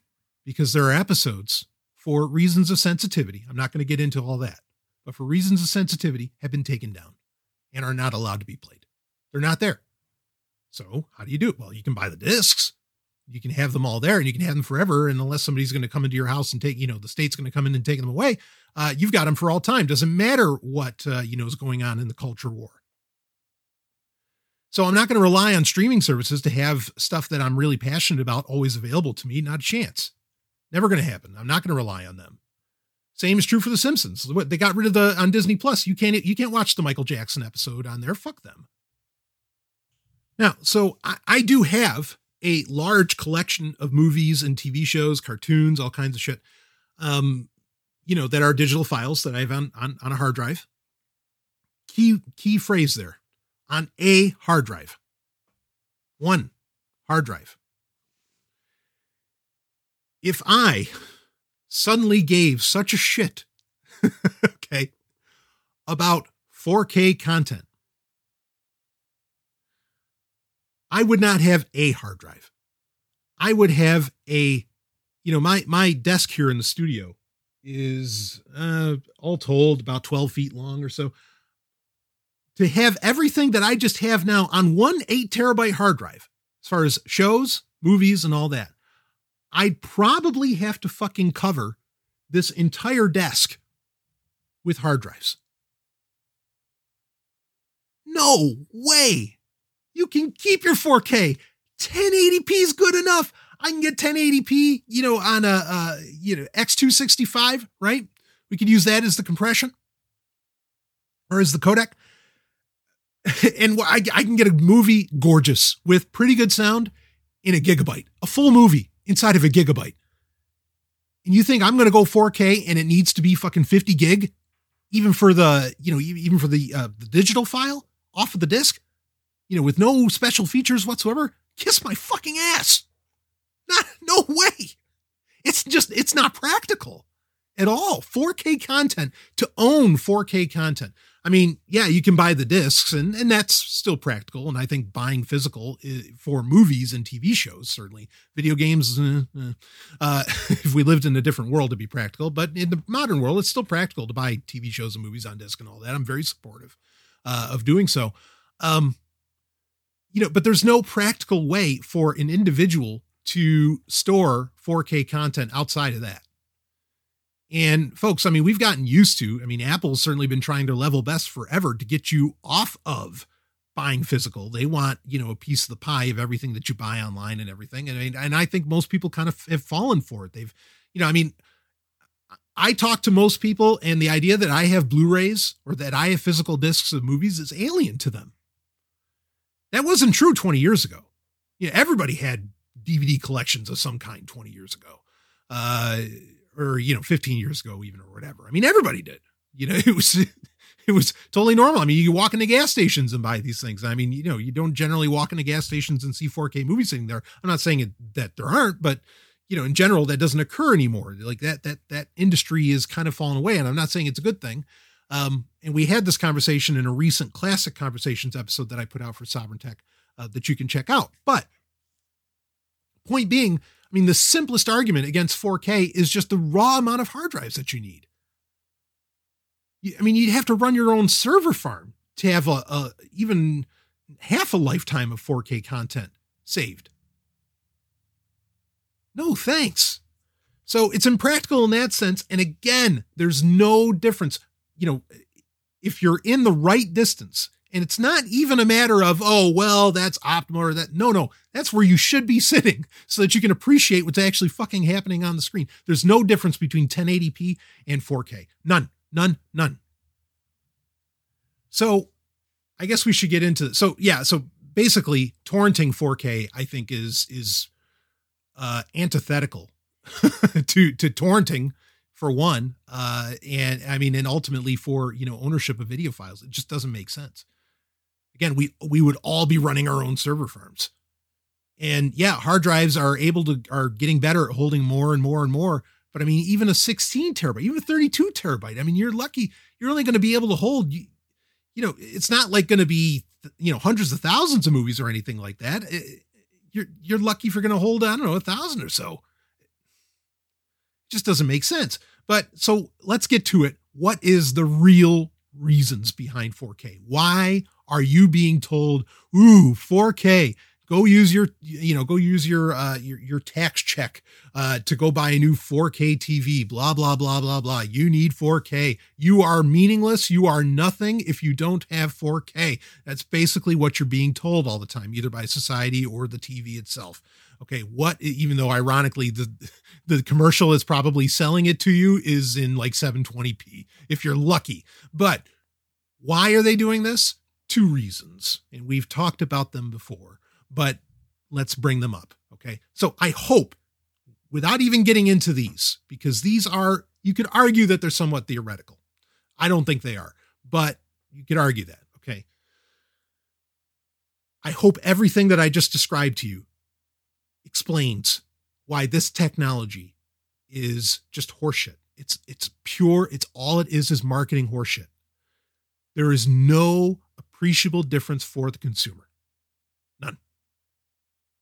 I mean, again, even with with Blu-ray, we can make arguments about you know larger discs and all this different stuff, and uh, you know, I mean, there's there's some arguments that like 1080p is the maximum picture that you can really take advantage of. Again, when you get within that six feet rule and the average size of a television screen. Okay, when you do that math, that that's that's where it tops out. So an argument could be made for Blu-rays, but really DVDs are just are still just as legitimate today as they were 20 years ago. Okay. So I hope we explained our position here. and I think that very easily just puts the nail in the coffin on 4K that it is it is a bullshit tech. So what's it really about? Here's what it's about. It's about kind of how we started this conversation that you have a lot of tech companies from Samsung to whoever that they got very used to uh, very rapid developments that occurred during the what I call the DVD revolution. And because there were genuine advantages for the consumer, they didn't have to market it too much, and the consumer just bought in because it was actually great for the consumer. It's consumer facing, as they say. They got used to those profits. And when they tried to okay, let's come up with the next technology, right? And you had the big battle between HD, DVD, and Blu-ray. You know, that was the battle for 1080p. You could you could almost call it that. When that happened, and it was almost ambivalent. Basically, what put it over the top was the PlayStation 3 because it was also a Blu ray player and people kind of bought into it. But then there wasn't the same excitement around because it wasn't as much of a quantum leap as DVD was from VHS. Um, then in much shorter order, they felt like, okay, we've got to come out with the next thing. We've got to come out with the next thing to, and it was all just to continually reap in these same profits, but they were trying to reap in profits similarly to like how Netflix is trying to sell you 4K and charge you more for it, but it's actually worse than 1080p at home on disk. Same idea here. They're, they're they want the same profits, but without actually coming up with something that is game changing, like DVD was compared to VHS. So there's that. The other part to it comes down to Comcast. That is, is that if you get used to and hooked on 4K, the amount of data usage via whatever internet connection you happen to have, whether it's your phone, ISP, whatever. Okay. And the ISP, you know, would be Comcast. And of course, they offer phone service as well. But they want to be able to charge you and this is already happening and will happen more, they want to charge you per gigabyte. If you get, you know, sucked into 4K, how high do you think your internet's bill is going to be just to watch a fucking TV show in a month? Exactly. Through the roof. The companies that offer you a data connection would love for you to be on 4K. They'd love for you to be on 4K because also it makes an argument for 5G, right? To have that more consistent stream of content. Okay. But all of that is to charge you more. But again, you really, you're not, you're either getting something no different or arguably you're getting something far less than what you could have if you just went out and bought the Blu ray for 10 bucks uh, and you could have it forever. And you don't have to stream it at all. You don't have to worry about the data connection at all. And you don't have to fall into a subscription service at all.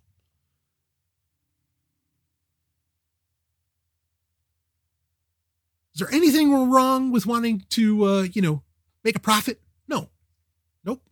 But there's nothing wrong, as I often say, there's nothing wrong with providing value either. And I would argue the real way to make profit, to make amazing profits, kind of like what happened during the DVD revolution, is to offer value. There's no value here. Not really. It's all a marketing trick. There's no value. Value is not a dirty word. Profit's not a dirty word, but they work best together. And you are ultimately not getting the value out of this profit deal. That's what's behind 4K. That's what's going on. That's why everybody wants you to buy into it. How do you resolve this? What's the answer? Well, if we don't do 4K, what do we do, Stallion? Get off the uh, just don't don't fall for it. Don't buy and you don't have to. Don't don't buy the new uh, you know the new 4K TV. Buy the 1080p one that costs half the price, if not even less, and is solid as a rock because it's tested technology now for you know a good decade. Don't buy into it keep buying blu-rays. If you know if you if you're like me and you love movies and there's lots of shows and other things that you really love fine. Then you know stick with the level of which i mean they all make dvds of everything still. You know like even that that trick where because that that was something they tried to do with blu-ray as well. Is that uh for example like spartacus the show spartacus great show. Show spartacus on blu-ray it came with extended scenes in the episodes and that was clearly a way to you know to sell blu-rays. Okay.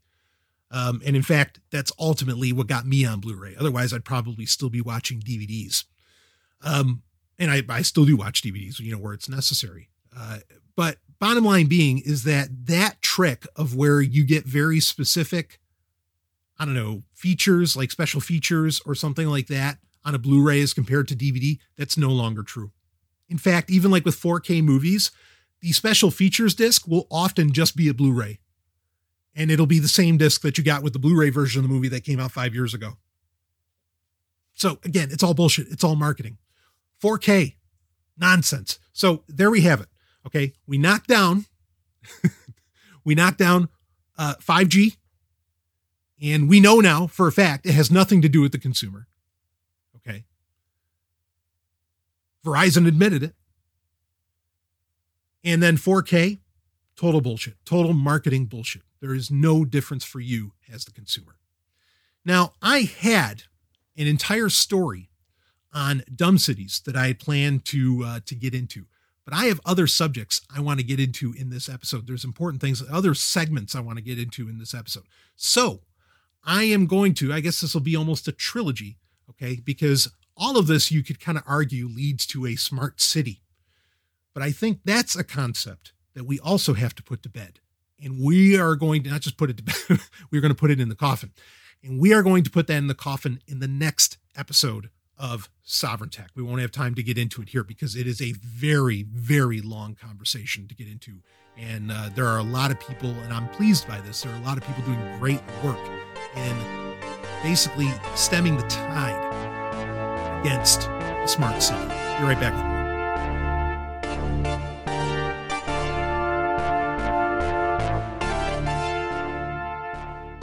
High, above an extinct Japanese volcano, four heavily armored black helicopters spin through the sky in a dance of death. Their target, one man in a flying arsenal that fits in two alligator suitcases. The odds? Four to one. They haven't got a chance. Now. Sean Connery is James Bond in Ian Fleming's You Only Live Twice. Sean Connery, James Bond, 007. You Only Live Twice. An Albert R. Broccoli, Harry Saltzman presentation in Panavision Technicolor from United Artists, a Transamerica company. You only live twice, and twice is the only way to live. Issues of privacy, security, and social engineering.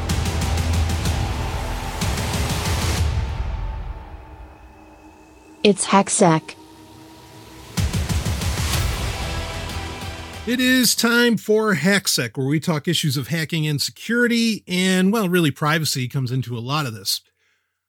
Uh, we have a remarkable, and not in a good way, a remarkable story to get into for HackSec that I really think is important. Um, it would have played well with the Dumb Cities uh, conversation, but again, we'll save that for the next episode. Uh, something else that's going to be coming up, and maybe this falls under Dumb Me, uh, and certainly not very privacy respecting, but I actually ended up getting my hands on. Uh, and this is through an early access program, of course. Uh, but I ended up getting my hands on the Amazon Halo, which we did a full breakdown, at least on the announcement of it when it happened uh, a few episodes ago. Um, I, you know, the things I do for my listeners. I actually asked in the Telegram group, I was like, okay, you know, do you guys think I should end up getting one of these? Amazon said I could get one. Should I get one? I don't know why Amazon's being so kind to me these days. Maybe because they want, me. I don't know, it can't be hush money. But, anyway, uh, I do have one and uh, I will do a review. You know, whether or not I'm going to keep it, that, that's a whole other conversation, but I will certainly do a review of it. And, uh, you know, we're, we're going to see it's, it's funny. In fact, I, I, shared this when it came in. I shared this in the in the Sovereign Tech Telegram group as well. By the way, if you want to join that, link is in the show notes. You can't miss it. Um, I I I because like when I opened the book on it, when I was opening the box, the book even said because when we talked about it, if you remember, I was like, this is so much. I even played clips from Demolition Man. You know where Stallone was like swearing at the machine and it was fining him for saying a swear word and everything. Uh, in the booklet, at the end of the little booklet to get you quick started with the Amazon Halo. Uh, it actually says "Be well," just like they did in San Angeles in uh, in Demolition Man. I was like, "Fuck!" It's almost like they're in on the joke. like they know what they're doing. Well, anyway, we'll review it. We'll get into it, and I'm sure it's going to be an interesting uh, conversation. It's already been an interesting conversation, you know, just in in the house. But anyway let us move on because that's not, we're not here to talk about Amazon right this second. We are going to talk about Google. And this is a story, it was actually shared by a tremendous Sovereign Tech listener in uh, the Telegram group actually a couple weeks ago, or about a week ago, I guess, uh, because it's from October 31st, 2020, uh, by Business Insider from Chris Stokel Walker. Here's the headline What It's Like to Get Locked Out of Google Indefinitely. Now, I'm going to read through some of this, and I am highlighting this here because we have said many times what happens when you are constantly signing into everything with Google? What happens when all the services you use are basically Google? And I mean, we're talking everything from Maps to Docs to Gmail to, you know, Hangouts, whatever at the time. I mean, whatever. What happens when you lose access to all that? And, you know, could that even happen? Guess what? Because a lot of people, hey, I, like I said, I admitted it earlier. I used to be a Google fanboy. I'm still, you know, I, I think Chromebooks are a very interesting platform. Uh, I've been very bullish on them for a while. They're certainly a secure platform as far as, you know, uh, laptops and desktop computers go, you know, relatively in the in those realms. But I had a lot of people, you know, who have given me shit over the years about this, saying, "Oh, oh, Google would never do that. They'd never just like wipe out an entire person's account and make them lose access to everything." Oh, oh, contraire. Again, from October 31st, 2020. Let's do it. When he received the notification from Google, he couldn't quite believe it. Claroth, I think I'm pronouncing that right, Claroth, maybe, a game developer who asked not to use his real name. Okay, so Claroth, that's why I've never heard that before. Not a real name. Moving on, or maybe it is, but I just didn't know it. Woke up to see a message that all his Google accounts were disabled due to, quote, serious violation of Google policies, end quote. His first reaction was that something must have malfunctioned on his phone. Then he went to his computer and opened up Chrome, Google's internet browser. He was signed out. He tried to access Gmail, his main email account, which was also locked. Quote, everything was disconnected, end quote, he told Business Insider. Claroth had some, uh, some options he could pursue. One was the option to try and recover his Google data, which gave him hope. But he didn't go too far into the process because there was also an option to appeal the ban he sent in an appeal. He received a response uh, the next day. Took until the next day. Stallion breaking in on that. I mean, I, I, can tell you, at least as far as my work account goes, uh, you know, with, with certain clients, if I was out of out of pocket for 24 hours, oh, I, I mean that that that that just can't happen. You, you you can't do that. Now, the problem there isn't necessarily with Google. The problem is that civilization has gotten used to instantaneous response and all this other, you know, kind of crap that the the interconnected world has brought on. That's the real problem as far as that goes. And I'm not going to necessarily blame Google for that other than that they empower it. But okay, because normally, you know, speaking of decades ago, you know, if you didn't hear from somebody for, you know, a day or even 5 days or something like that, not that odd. You know, okay, well, I'm sure they'll get to it. It's not that pressing. But today, oh no, no, no, no. If you don't get a in a response in five minutes, let alone five days, if you don't get it in five minutes, what is going on? Uh, is is my you know representative or whatever you know uh, not working for me? Or blah, blah. I mean, it's just a fucking mess. Moving on. He received a response the next day. Google had determined he had broken their terms of service, though they didn't explain exactly what had happened and his account wouldn't be reinstated. So they said, no, we can't reinstate you. Google has been approached for comment on this story. Uh, and they have not responded, by the way, and this came out on October 31st. Keeping going. Claroth is one of a number of people who have seen their accounts suspended in the last few days and weeks. In response to a tweet explaining his fear at being locked out of his Google account after 15 years of use, Others have posted about the impact of being barred from the company that runs most of the services we use in our day to day lives. Quote, I've been using a Google account for personal and work purposes for years now. It had loads of various types of data in there, end quote, said Stephen Roffley, a software developer from Birken, Birkenhead, uh, United Kingdom. Quote, one day when I went to use it, I found I couldn't log in, end quote. Roffley checked his backup email account and found a message there informing him his main account had been terminated for violating the terms of service. Quote, it suggested that I had been given a warning and I searched and searched but couldn't find anything.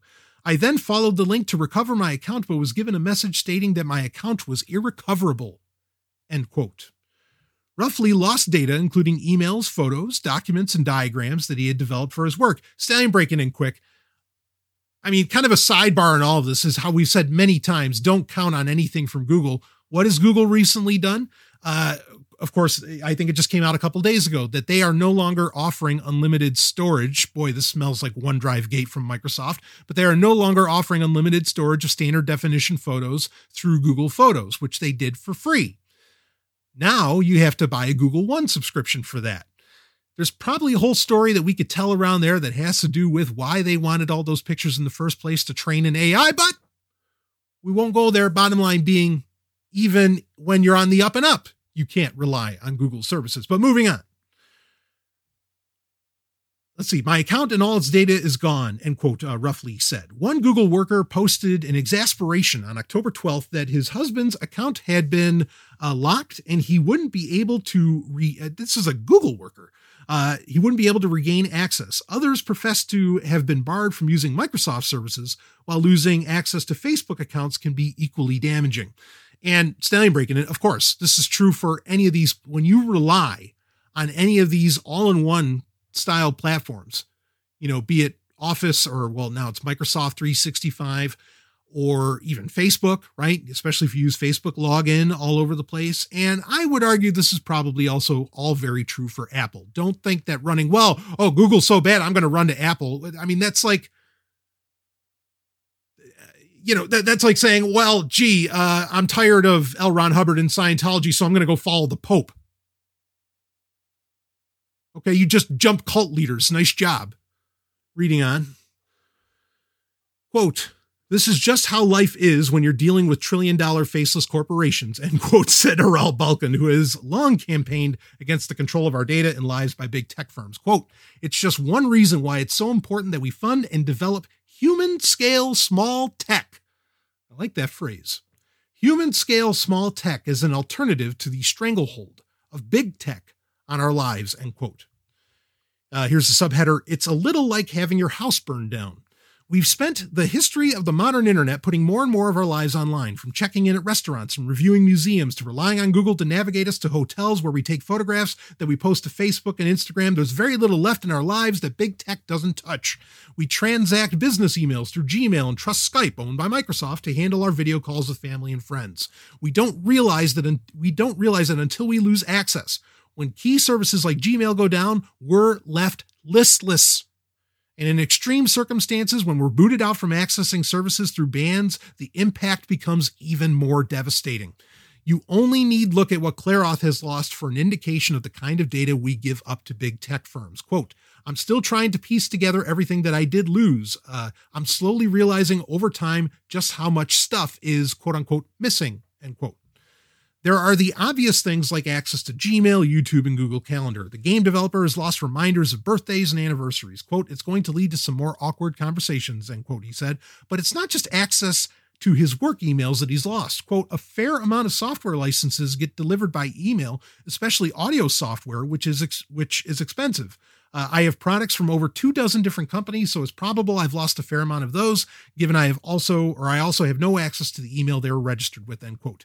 Then there are other services he's lost access to. Claroth logged into many apps and services using his Google account, which he doesn't have access to anymore.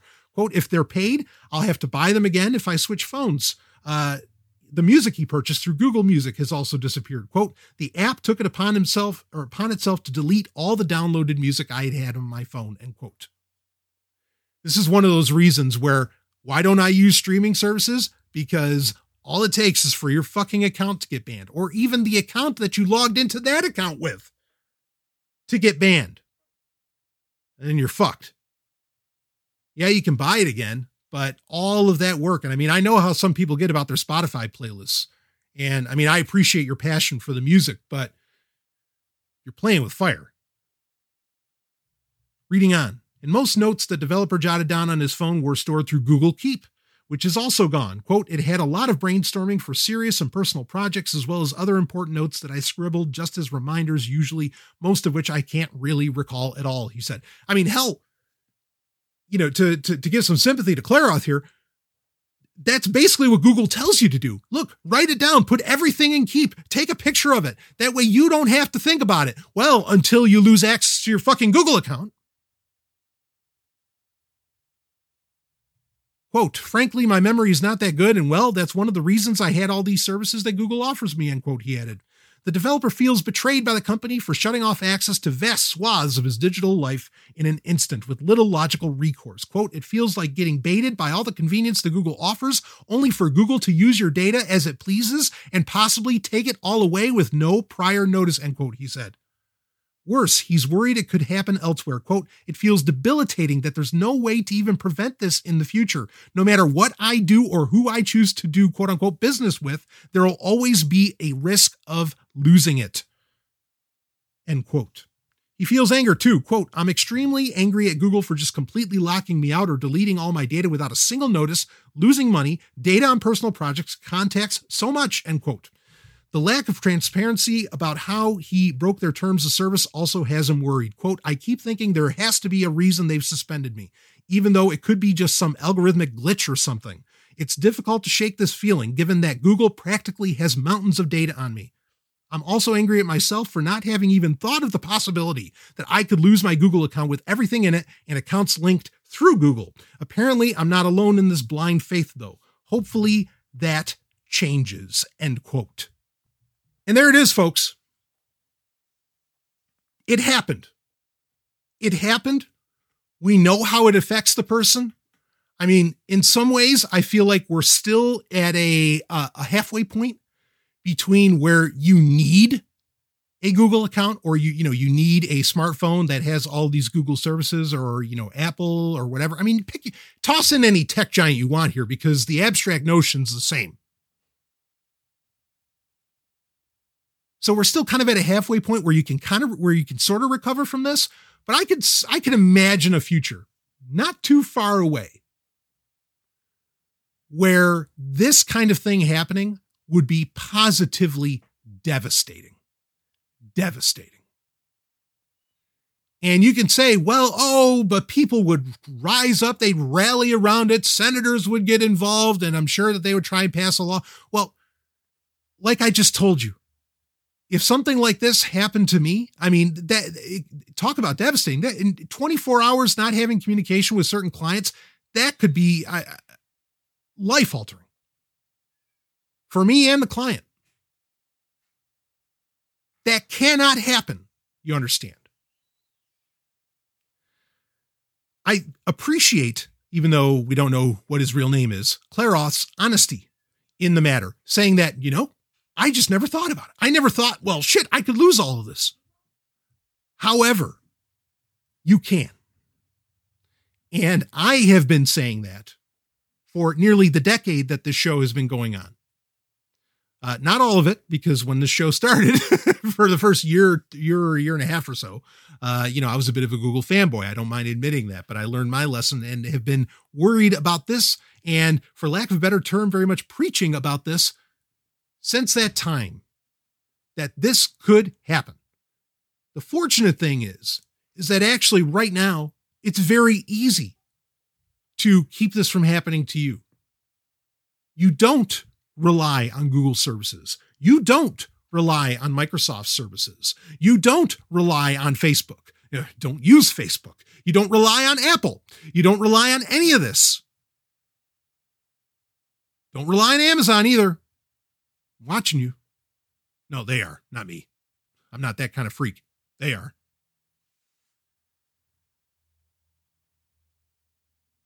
The solutions are simple. And not only that, but there are companies that, uh, frankly, do fairly nice money on the affair. And I'm glad that they do uh, because they deserve it for doing it.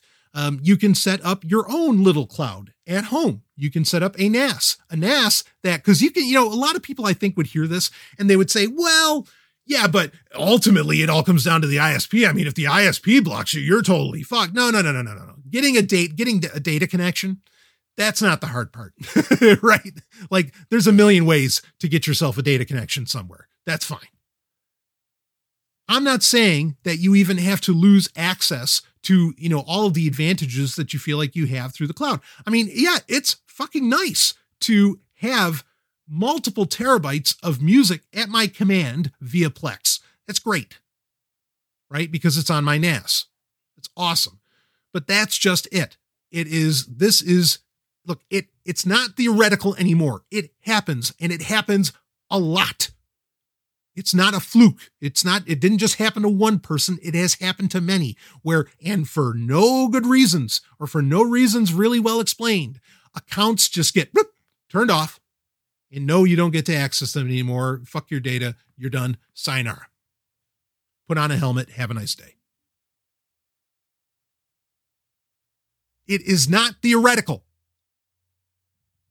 You can know when I warn about storing your data with these companies or relying upon them, especially for like making your livelihood or something. You know, and I know a lot of people, you know, uh, who, who do great work, uh, novelists, you know, authors and whatever, and they're all rocking in Google Docs. Oh, hell, please don't. They're going to take your book away. They're going to take all your notes away. And you've got no, you have no recourse, most likely, or at least I wouldn't count on it. But if you're running your own, you know, if you're rocking your own, I don't know, whatever, it, it, could be a Synology NAS. I think that those are fine. If you want to go a lot more open source so that you know you're going to be able to access it whenever you want, no matter what the fuck happens at the company that maybe runs the NAS software, uh, or you know the, the, the operating system for the NAS or whatever. Um, you know, go with TrueNAS, which uh, I mean that used to be FreeNAS, now it's TrueNAS. Go with TrueNAS, that's fine, great option. Uh, I mentioned earlier I talked about running Nextcloud on a Raspberry Pi. Go ahead, do that. But at least when you do that, it's all open source and you have 100% control of that software or of, of that data and that software, yes, but of that data. You do what you want with it. No one can come and take it away from you unless they're going to physically take your hard drives away from you or your your NAS away from you or your computer away from you. And if that happens, well, okay, everybody's screwed kind of when that happens and then you got to think about that. There's always something that can get kind of taken away from you, but the, for fuck's sake, at least you ultimately have control. And it's not an arbitrary affair like it is when you're counting on Microsoft and Google and Apple and whoever else to somehow take care of your data. Fuck them.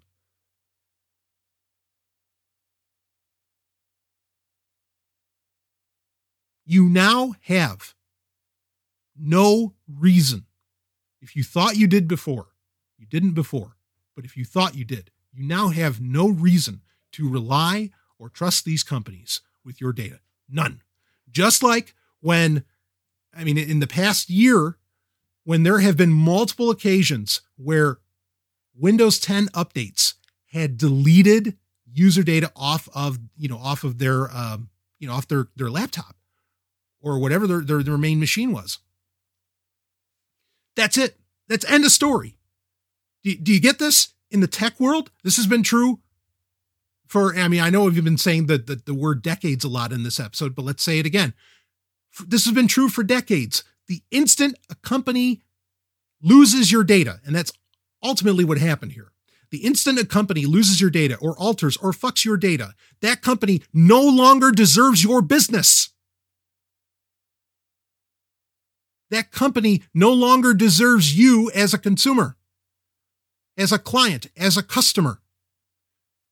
And we have very skewed perceptions of what that relationship in business is supposed to look like. The business, it is supposed to be an honor to serve you,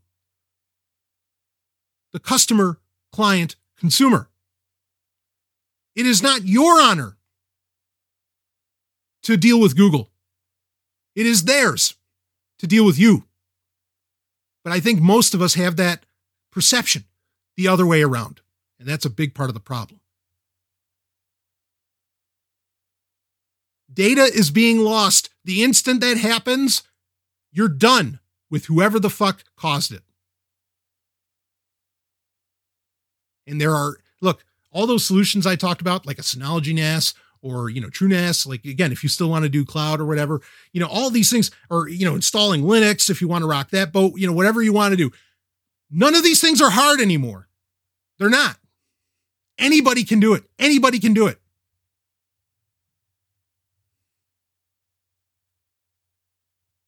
Stop making excuses. Take control of your shit. Don't trust these companies for anything. I'll be right back with more Sovereign Tech, and I promise we will have some fun. Woo!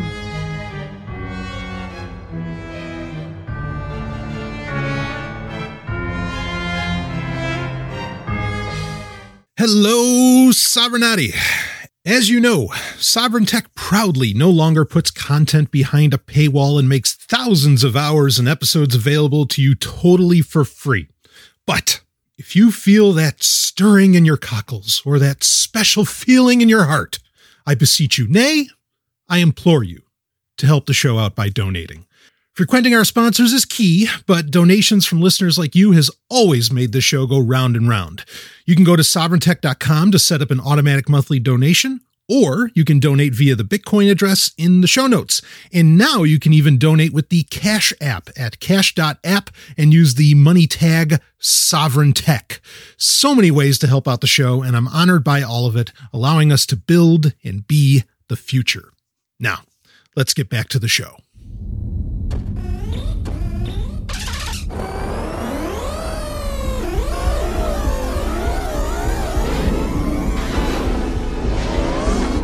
Now entering the gaming grid. The latest gaming news, reviews, and retro culture, as only the man of tomorrow can deliver.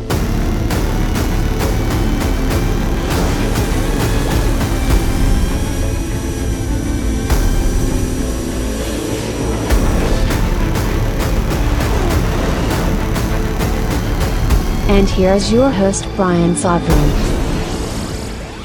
Woo, time for the gaming grid because you know, baby, we can't we can't end on that note. I don't like to end in a fit of depression. Even though I don't think it's depressing. I think it's liberating. Liberating your data, liberating yourself, because there's no difference. I mean, your digital life and your meat space life are so intertwined now. You can't lose the other. Not today. I mean, unless you want to go out and live in the woods, which my blessings. I mean, absolutely my blessings, baby. You go. I will I will see you soon. you understand? Anyway, in this episode, I really wanted during the climax, which we're not going to get to, I wanted to do uh, a, I wanted to have a conversation about Sean Connery, uh, one of my favorite actors. Um, played many a part of characters that I consider absolute heroes, and that's to say nothing of who Sean Connery was in his personal life. That's a whole other story and I will separate the art from the artist in this case. Um, but I think I'll make that like its own Zombie One Underground special. That's what I'll do for that, and and so that'll just be some nice bonus content to get into there. But the episode will stand as being dedicated to both. Uh, I mean, really, just tragic losses in. I mean, even though Sean Connery hasn't done a movie in forever, it's still.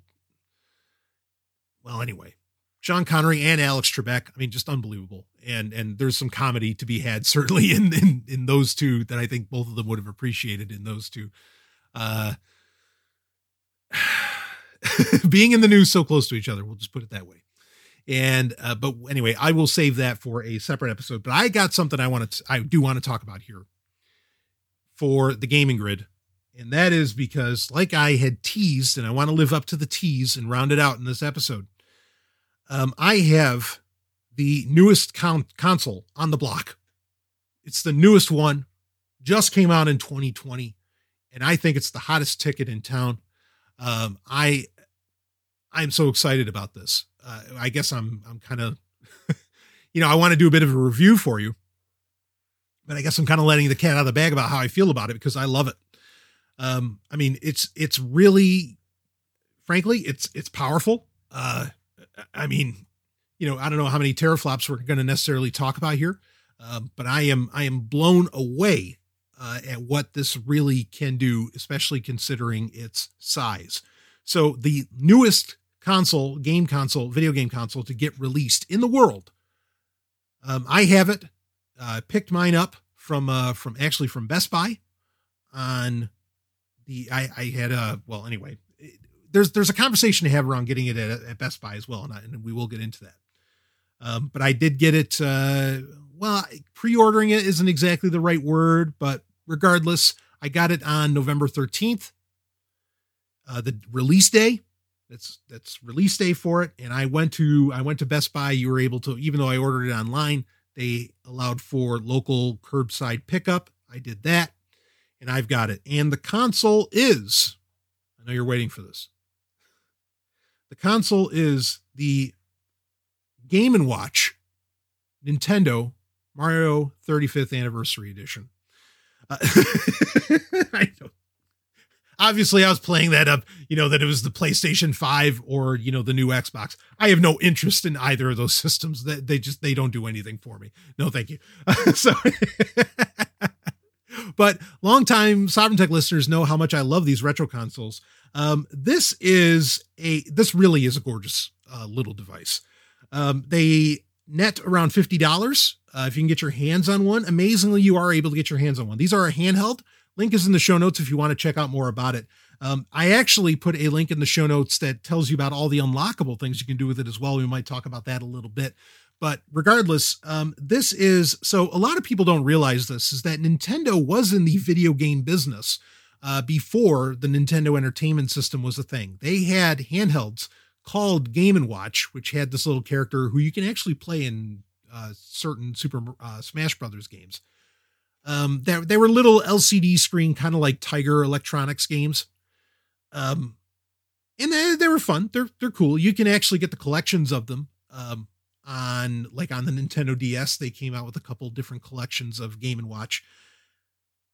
And so this is one that is and and actually after the Nintendo Entertainment, after the NES came out, Nintendo would release like LCD versions. They actually looked like Nintendo DS's, you know, 20, 30 years before there was a DS, or I guess 20. Uh, like for Legend of Zelda, and I think there was a Mario one. There's a bunch of different ones. Anyway, so this looks like a classic Game and Watch. Now they call it Game and Watch because it is a little handheld system. Again, this is before they did the Game Boy. Okay, it was just a little LCD thing. But it basically it has it would have a game on it, and there was a bunch of different Game and Watch games uh, that what I think they call him Mister Game and Watch now, the character. Uh, that you you could get different ones, collect all the different ones. Um, but it would have a game on it, and like a juggling game or like flipping, I don't know, pancakes or whatever. Anyway, it'd have that game, and then it would have a mode where it could be a watch because that way it was useful to you, right? You know, a kid could keep it, or an adult even in Japan could keep uh, keep it in their pocket, and they could pull it out to see the time, or they could play a game. Useful, you know, for the 1980s or late 70s, early 80s. Useful to most people. I think they would have found that to be rather amazing. So that's why they call it Game and Watch. Uh, now, this is again for the 35th anniversary of Mario, which has been being celebrated in 2020 in varying ways. Right? We had the Mario 3D All Stars get released, other announcements that have come out. Uh, we talked about all of those in a Zomi One Underground special, where we celebrated Mario's 35th anniversary also. Um, and I had mentioned that this is one of the products that I was very excited for and that I was looking forward to getting my hands on. Um, so this is obviously not just a your you know it, yes it has an LCD screen on it, but it's not like the old you know Tiger Electronics type. Um, this is you know the best thing I could compare it to. It looks like the Game Boy Micro if you remember those, where it was the Game Boy Advance, but it didn't have like the uh like it didn't have the flip screen like the Game Boy uh, Advance SP. Uh, but it was just a little one. It has the Famicom colors, so it's red and gold. Uh, and all it has on it is the original Super Mario Brothers for the NES or, you know, for the NES. And it does have Super Mario Brothers Lost Levels or what was Super Mario Brothers 2 in Japan.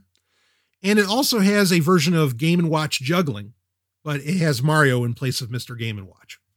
Uh, and it does have a clock on it. And the clock is really nice. Like it actually changes uh, background tone, like the colors by time of day. If it's at night, it's a little darker and all this, and Mario's jumping around and breaking blocks and everything. And it's, you know, it's kind of like a glorified, you know, screensaver of, of a type. Uh, if you leave it plugged in and it uses USB C, I got to give Nintendo credit for that. I didn't expect that. Uh, that's nice. Of course, I'm sure they thought, well, you know, people could use their Switch charger to charge this thing. Yeah, maybe they thought that way. I don't know. But anyway, uh, if you have it charging, the the the clock will stay on the whole time. Um, I mean, you could turn it off too, but while it's charging. Um, if you, you know, switch it to timer and it's not plugged in, the screen will turn off after a certain amount of time. But otherwise, you could just leave it as a very nice animated clock, you know, sitting on your desk if you really wanted to. Um, the it has a control, uh, you know, it has a nice D pad on it, the B and A button, all very comparable to the NES, uh, the NES controller. Um, otherwise, very simple. It has a power button it does not have a volume button at all. Uh, you have to control volume and brightness within the game. I mean, there's three buttons. There's the button for game, which lets you select the game, time, which sets it to the clock, and then pause and set, which lets you either pause the game. Uh, you know, it functions in varying ways, but it's also one of the ways that you change the brightness of the screen or the, um, you know, or the volume. Now, the only real negative I have for this thing is that I mean, and the sound that comes out of it is fine. Like it just has a little speaker on the uh, the left hand side of it, but it doesn't have a headphone jack, and there's plenty of room. It's not that slim. I mean, this is small, you know, only a few inches by a few inches, uh, even smaller than a 3DS by a long shot. Um, I really wish it had a headphone jack. That's that that part's kind of disappointing to me, but that's the only feature that in any way I feel like I'm missing.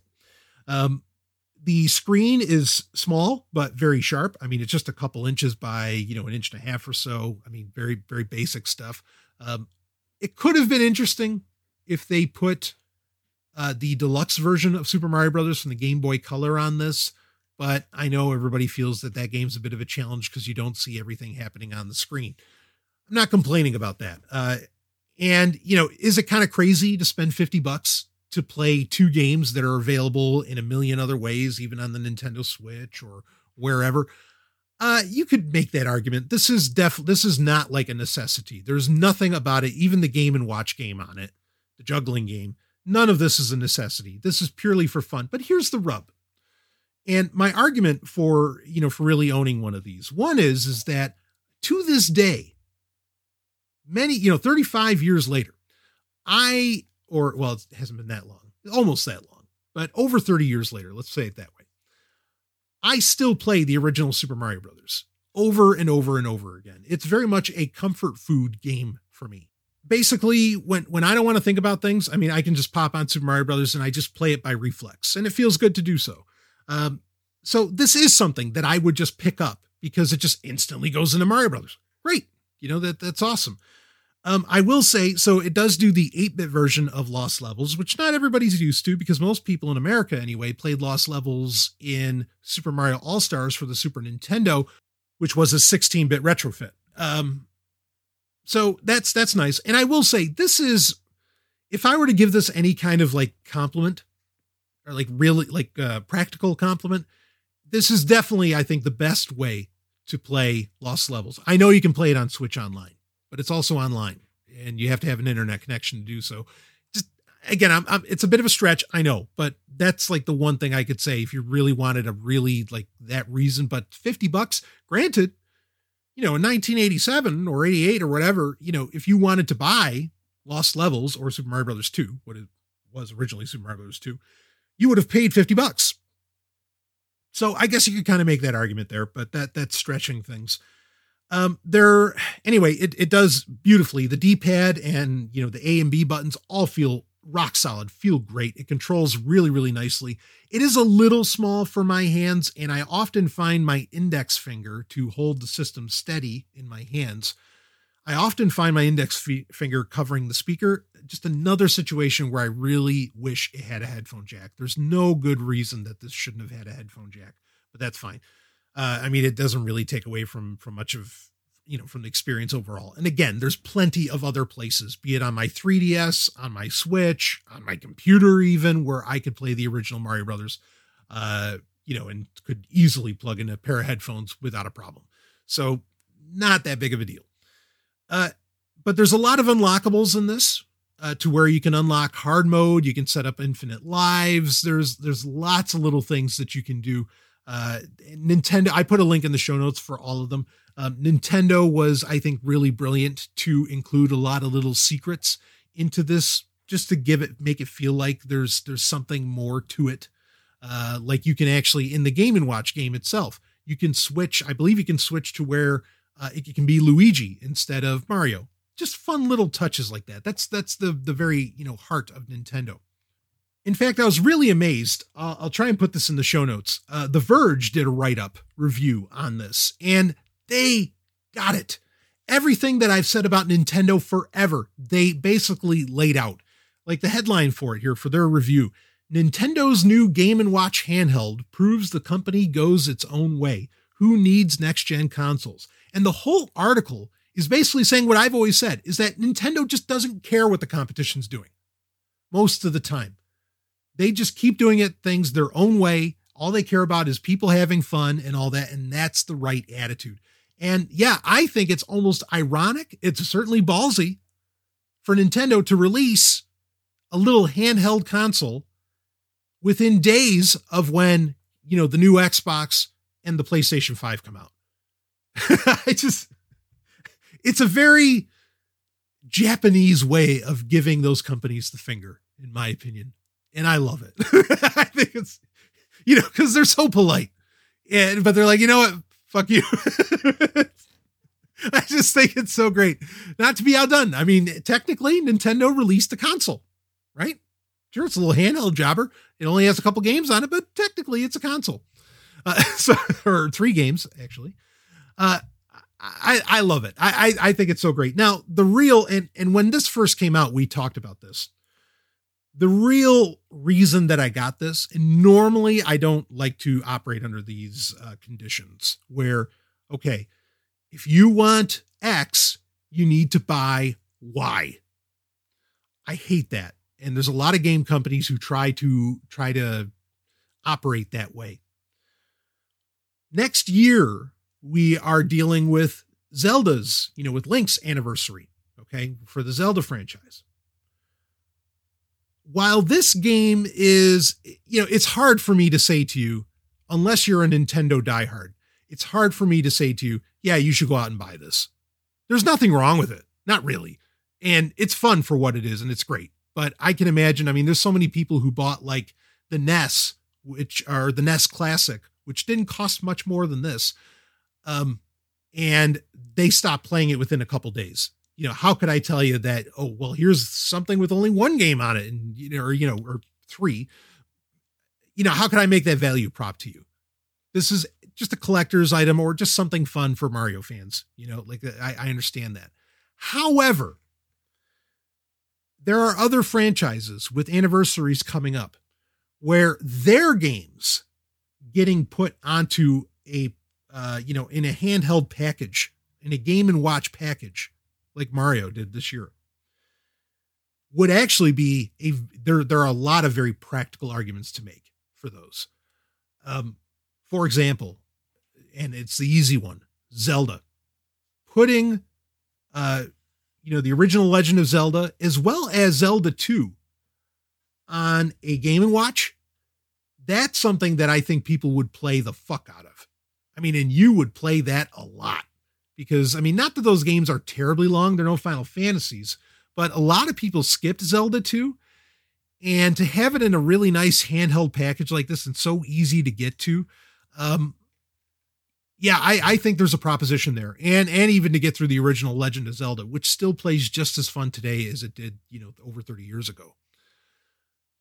Uh, there are other franchises where I could see this being a thing, where where I I could see this being very interesting, uh, even Metroid. But I would do I would do that a little bit differently. But I think that that could get interesting. That basically I am more interested in other franchises that Nintendo hopefully will be inspired to do this with based upon the very uh, what I imagine are actually pretty good sales of this device because you know when you're into Nintendo you're into it and when they're saying they're going to come out with new hardware most people jump at the chance sight unseen uh, and this is certainly one of those cases. I already know a lot of Sovereign Tech listeners went out and, and picked them up, and some of you were sharing pictures.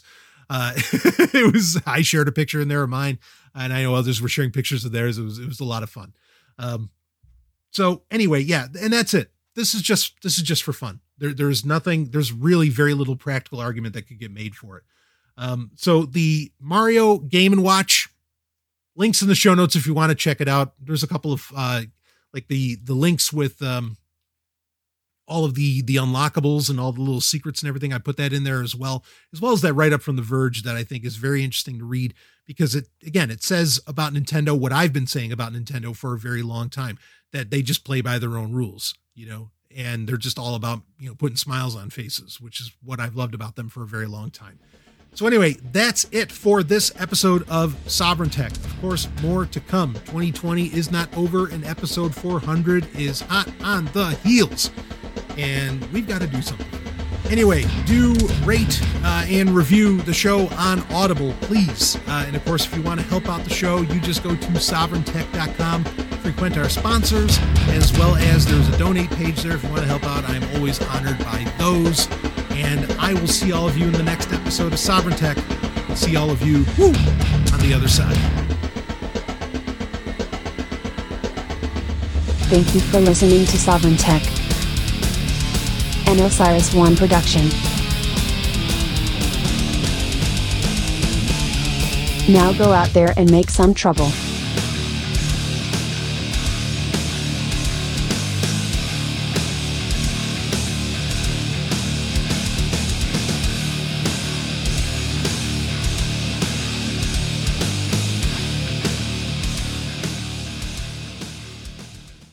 Because you know what they say that the most dangerous man in the world is the man against the status quo. And so you know, whoo, that I am the most dangerous man. It is the goldest, the, the, the fucker.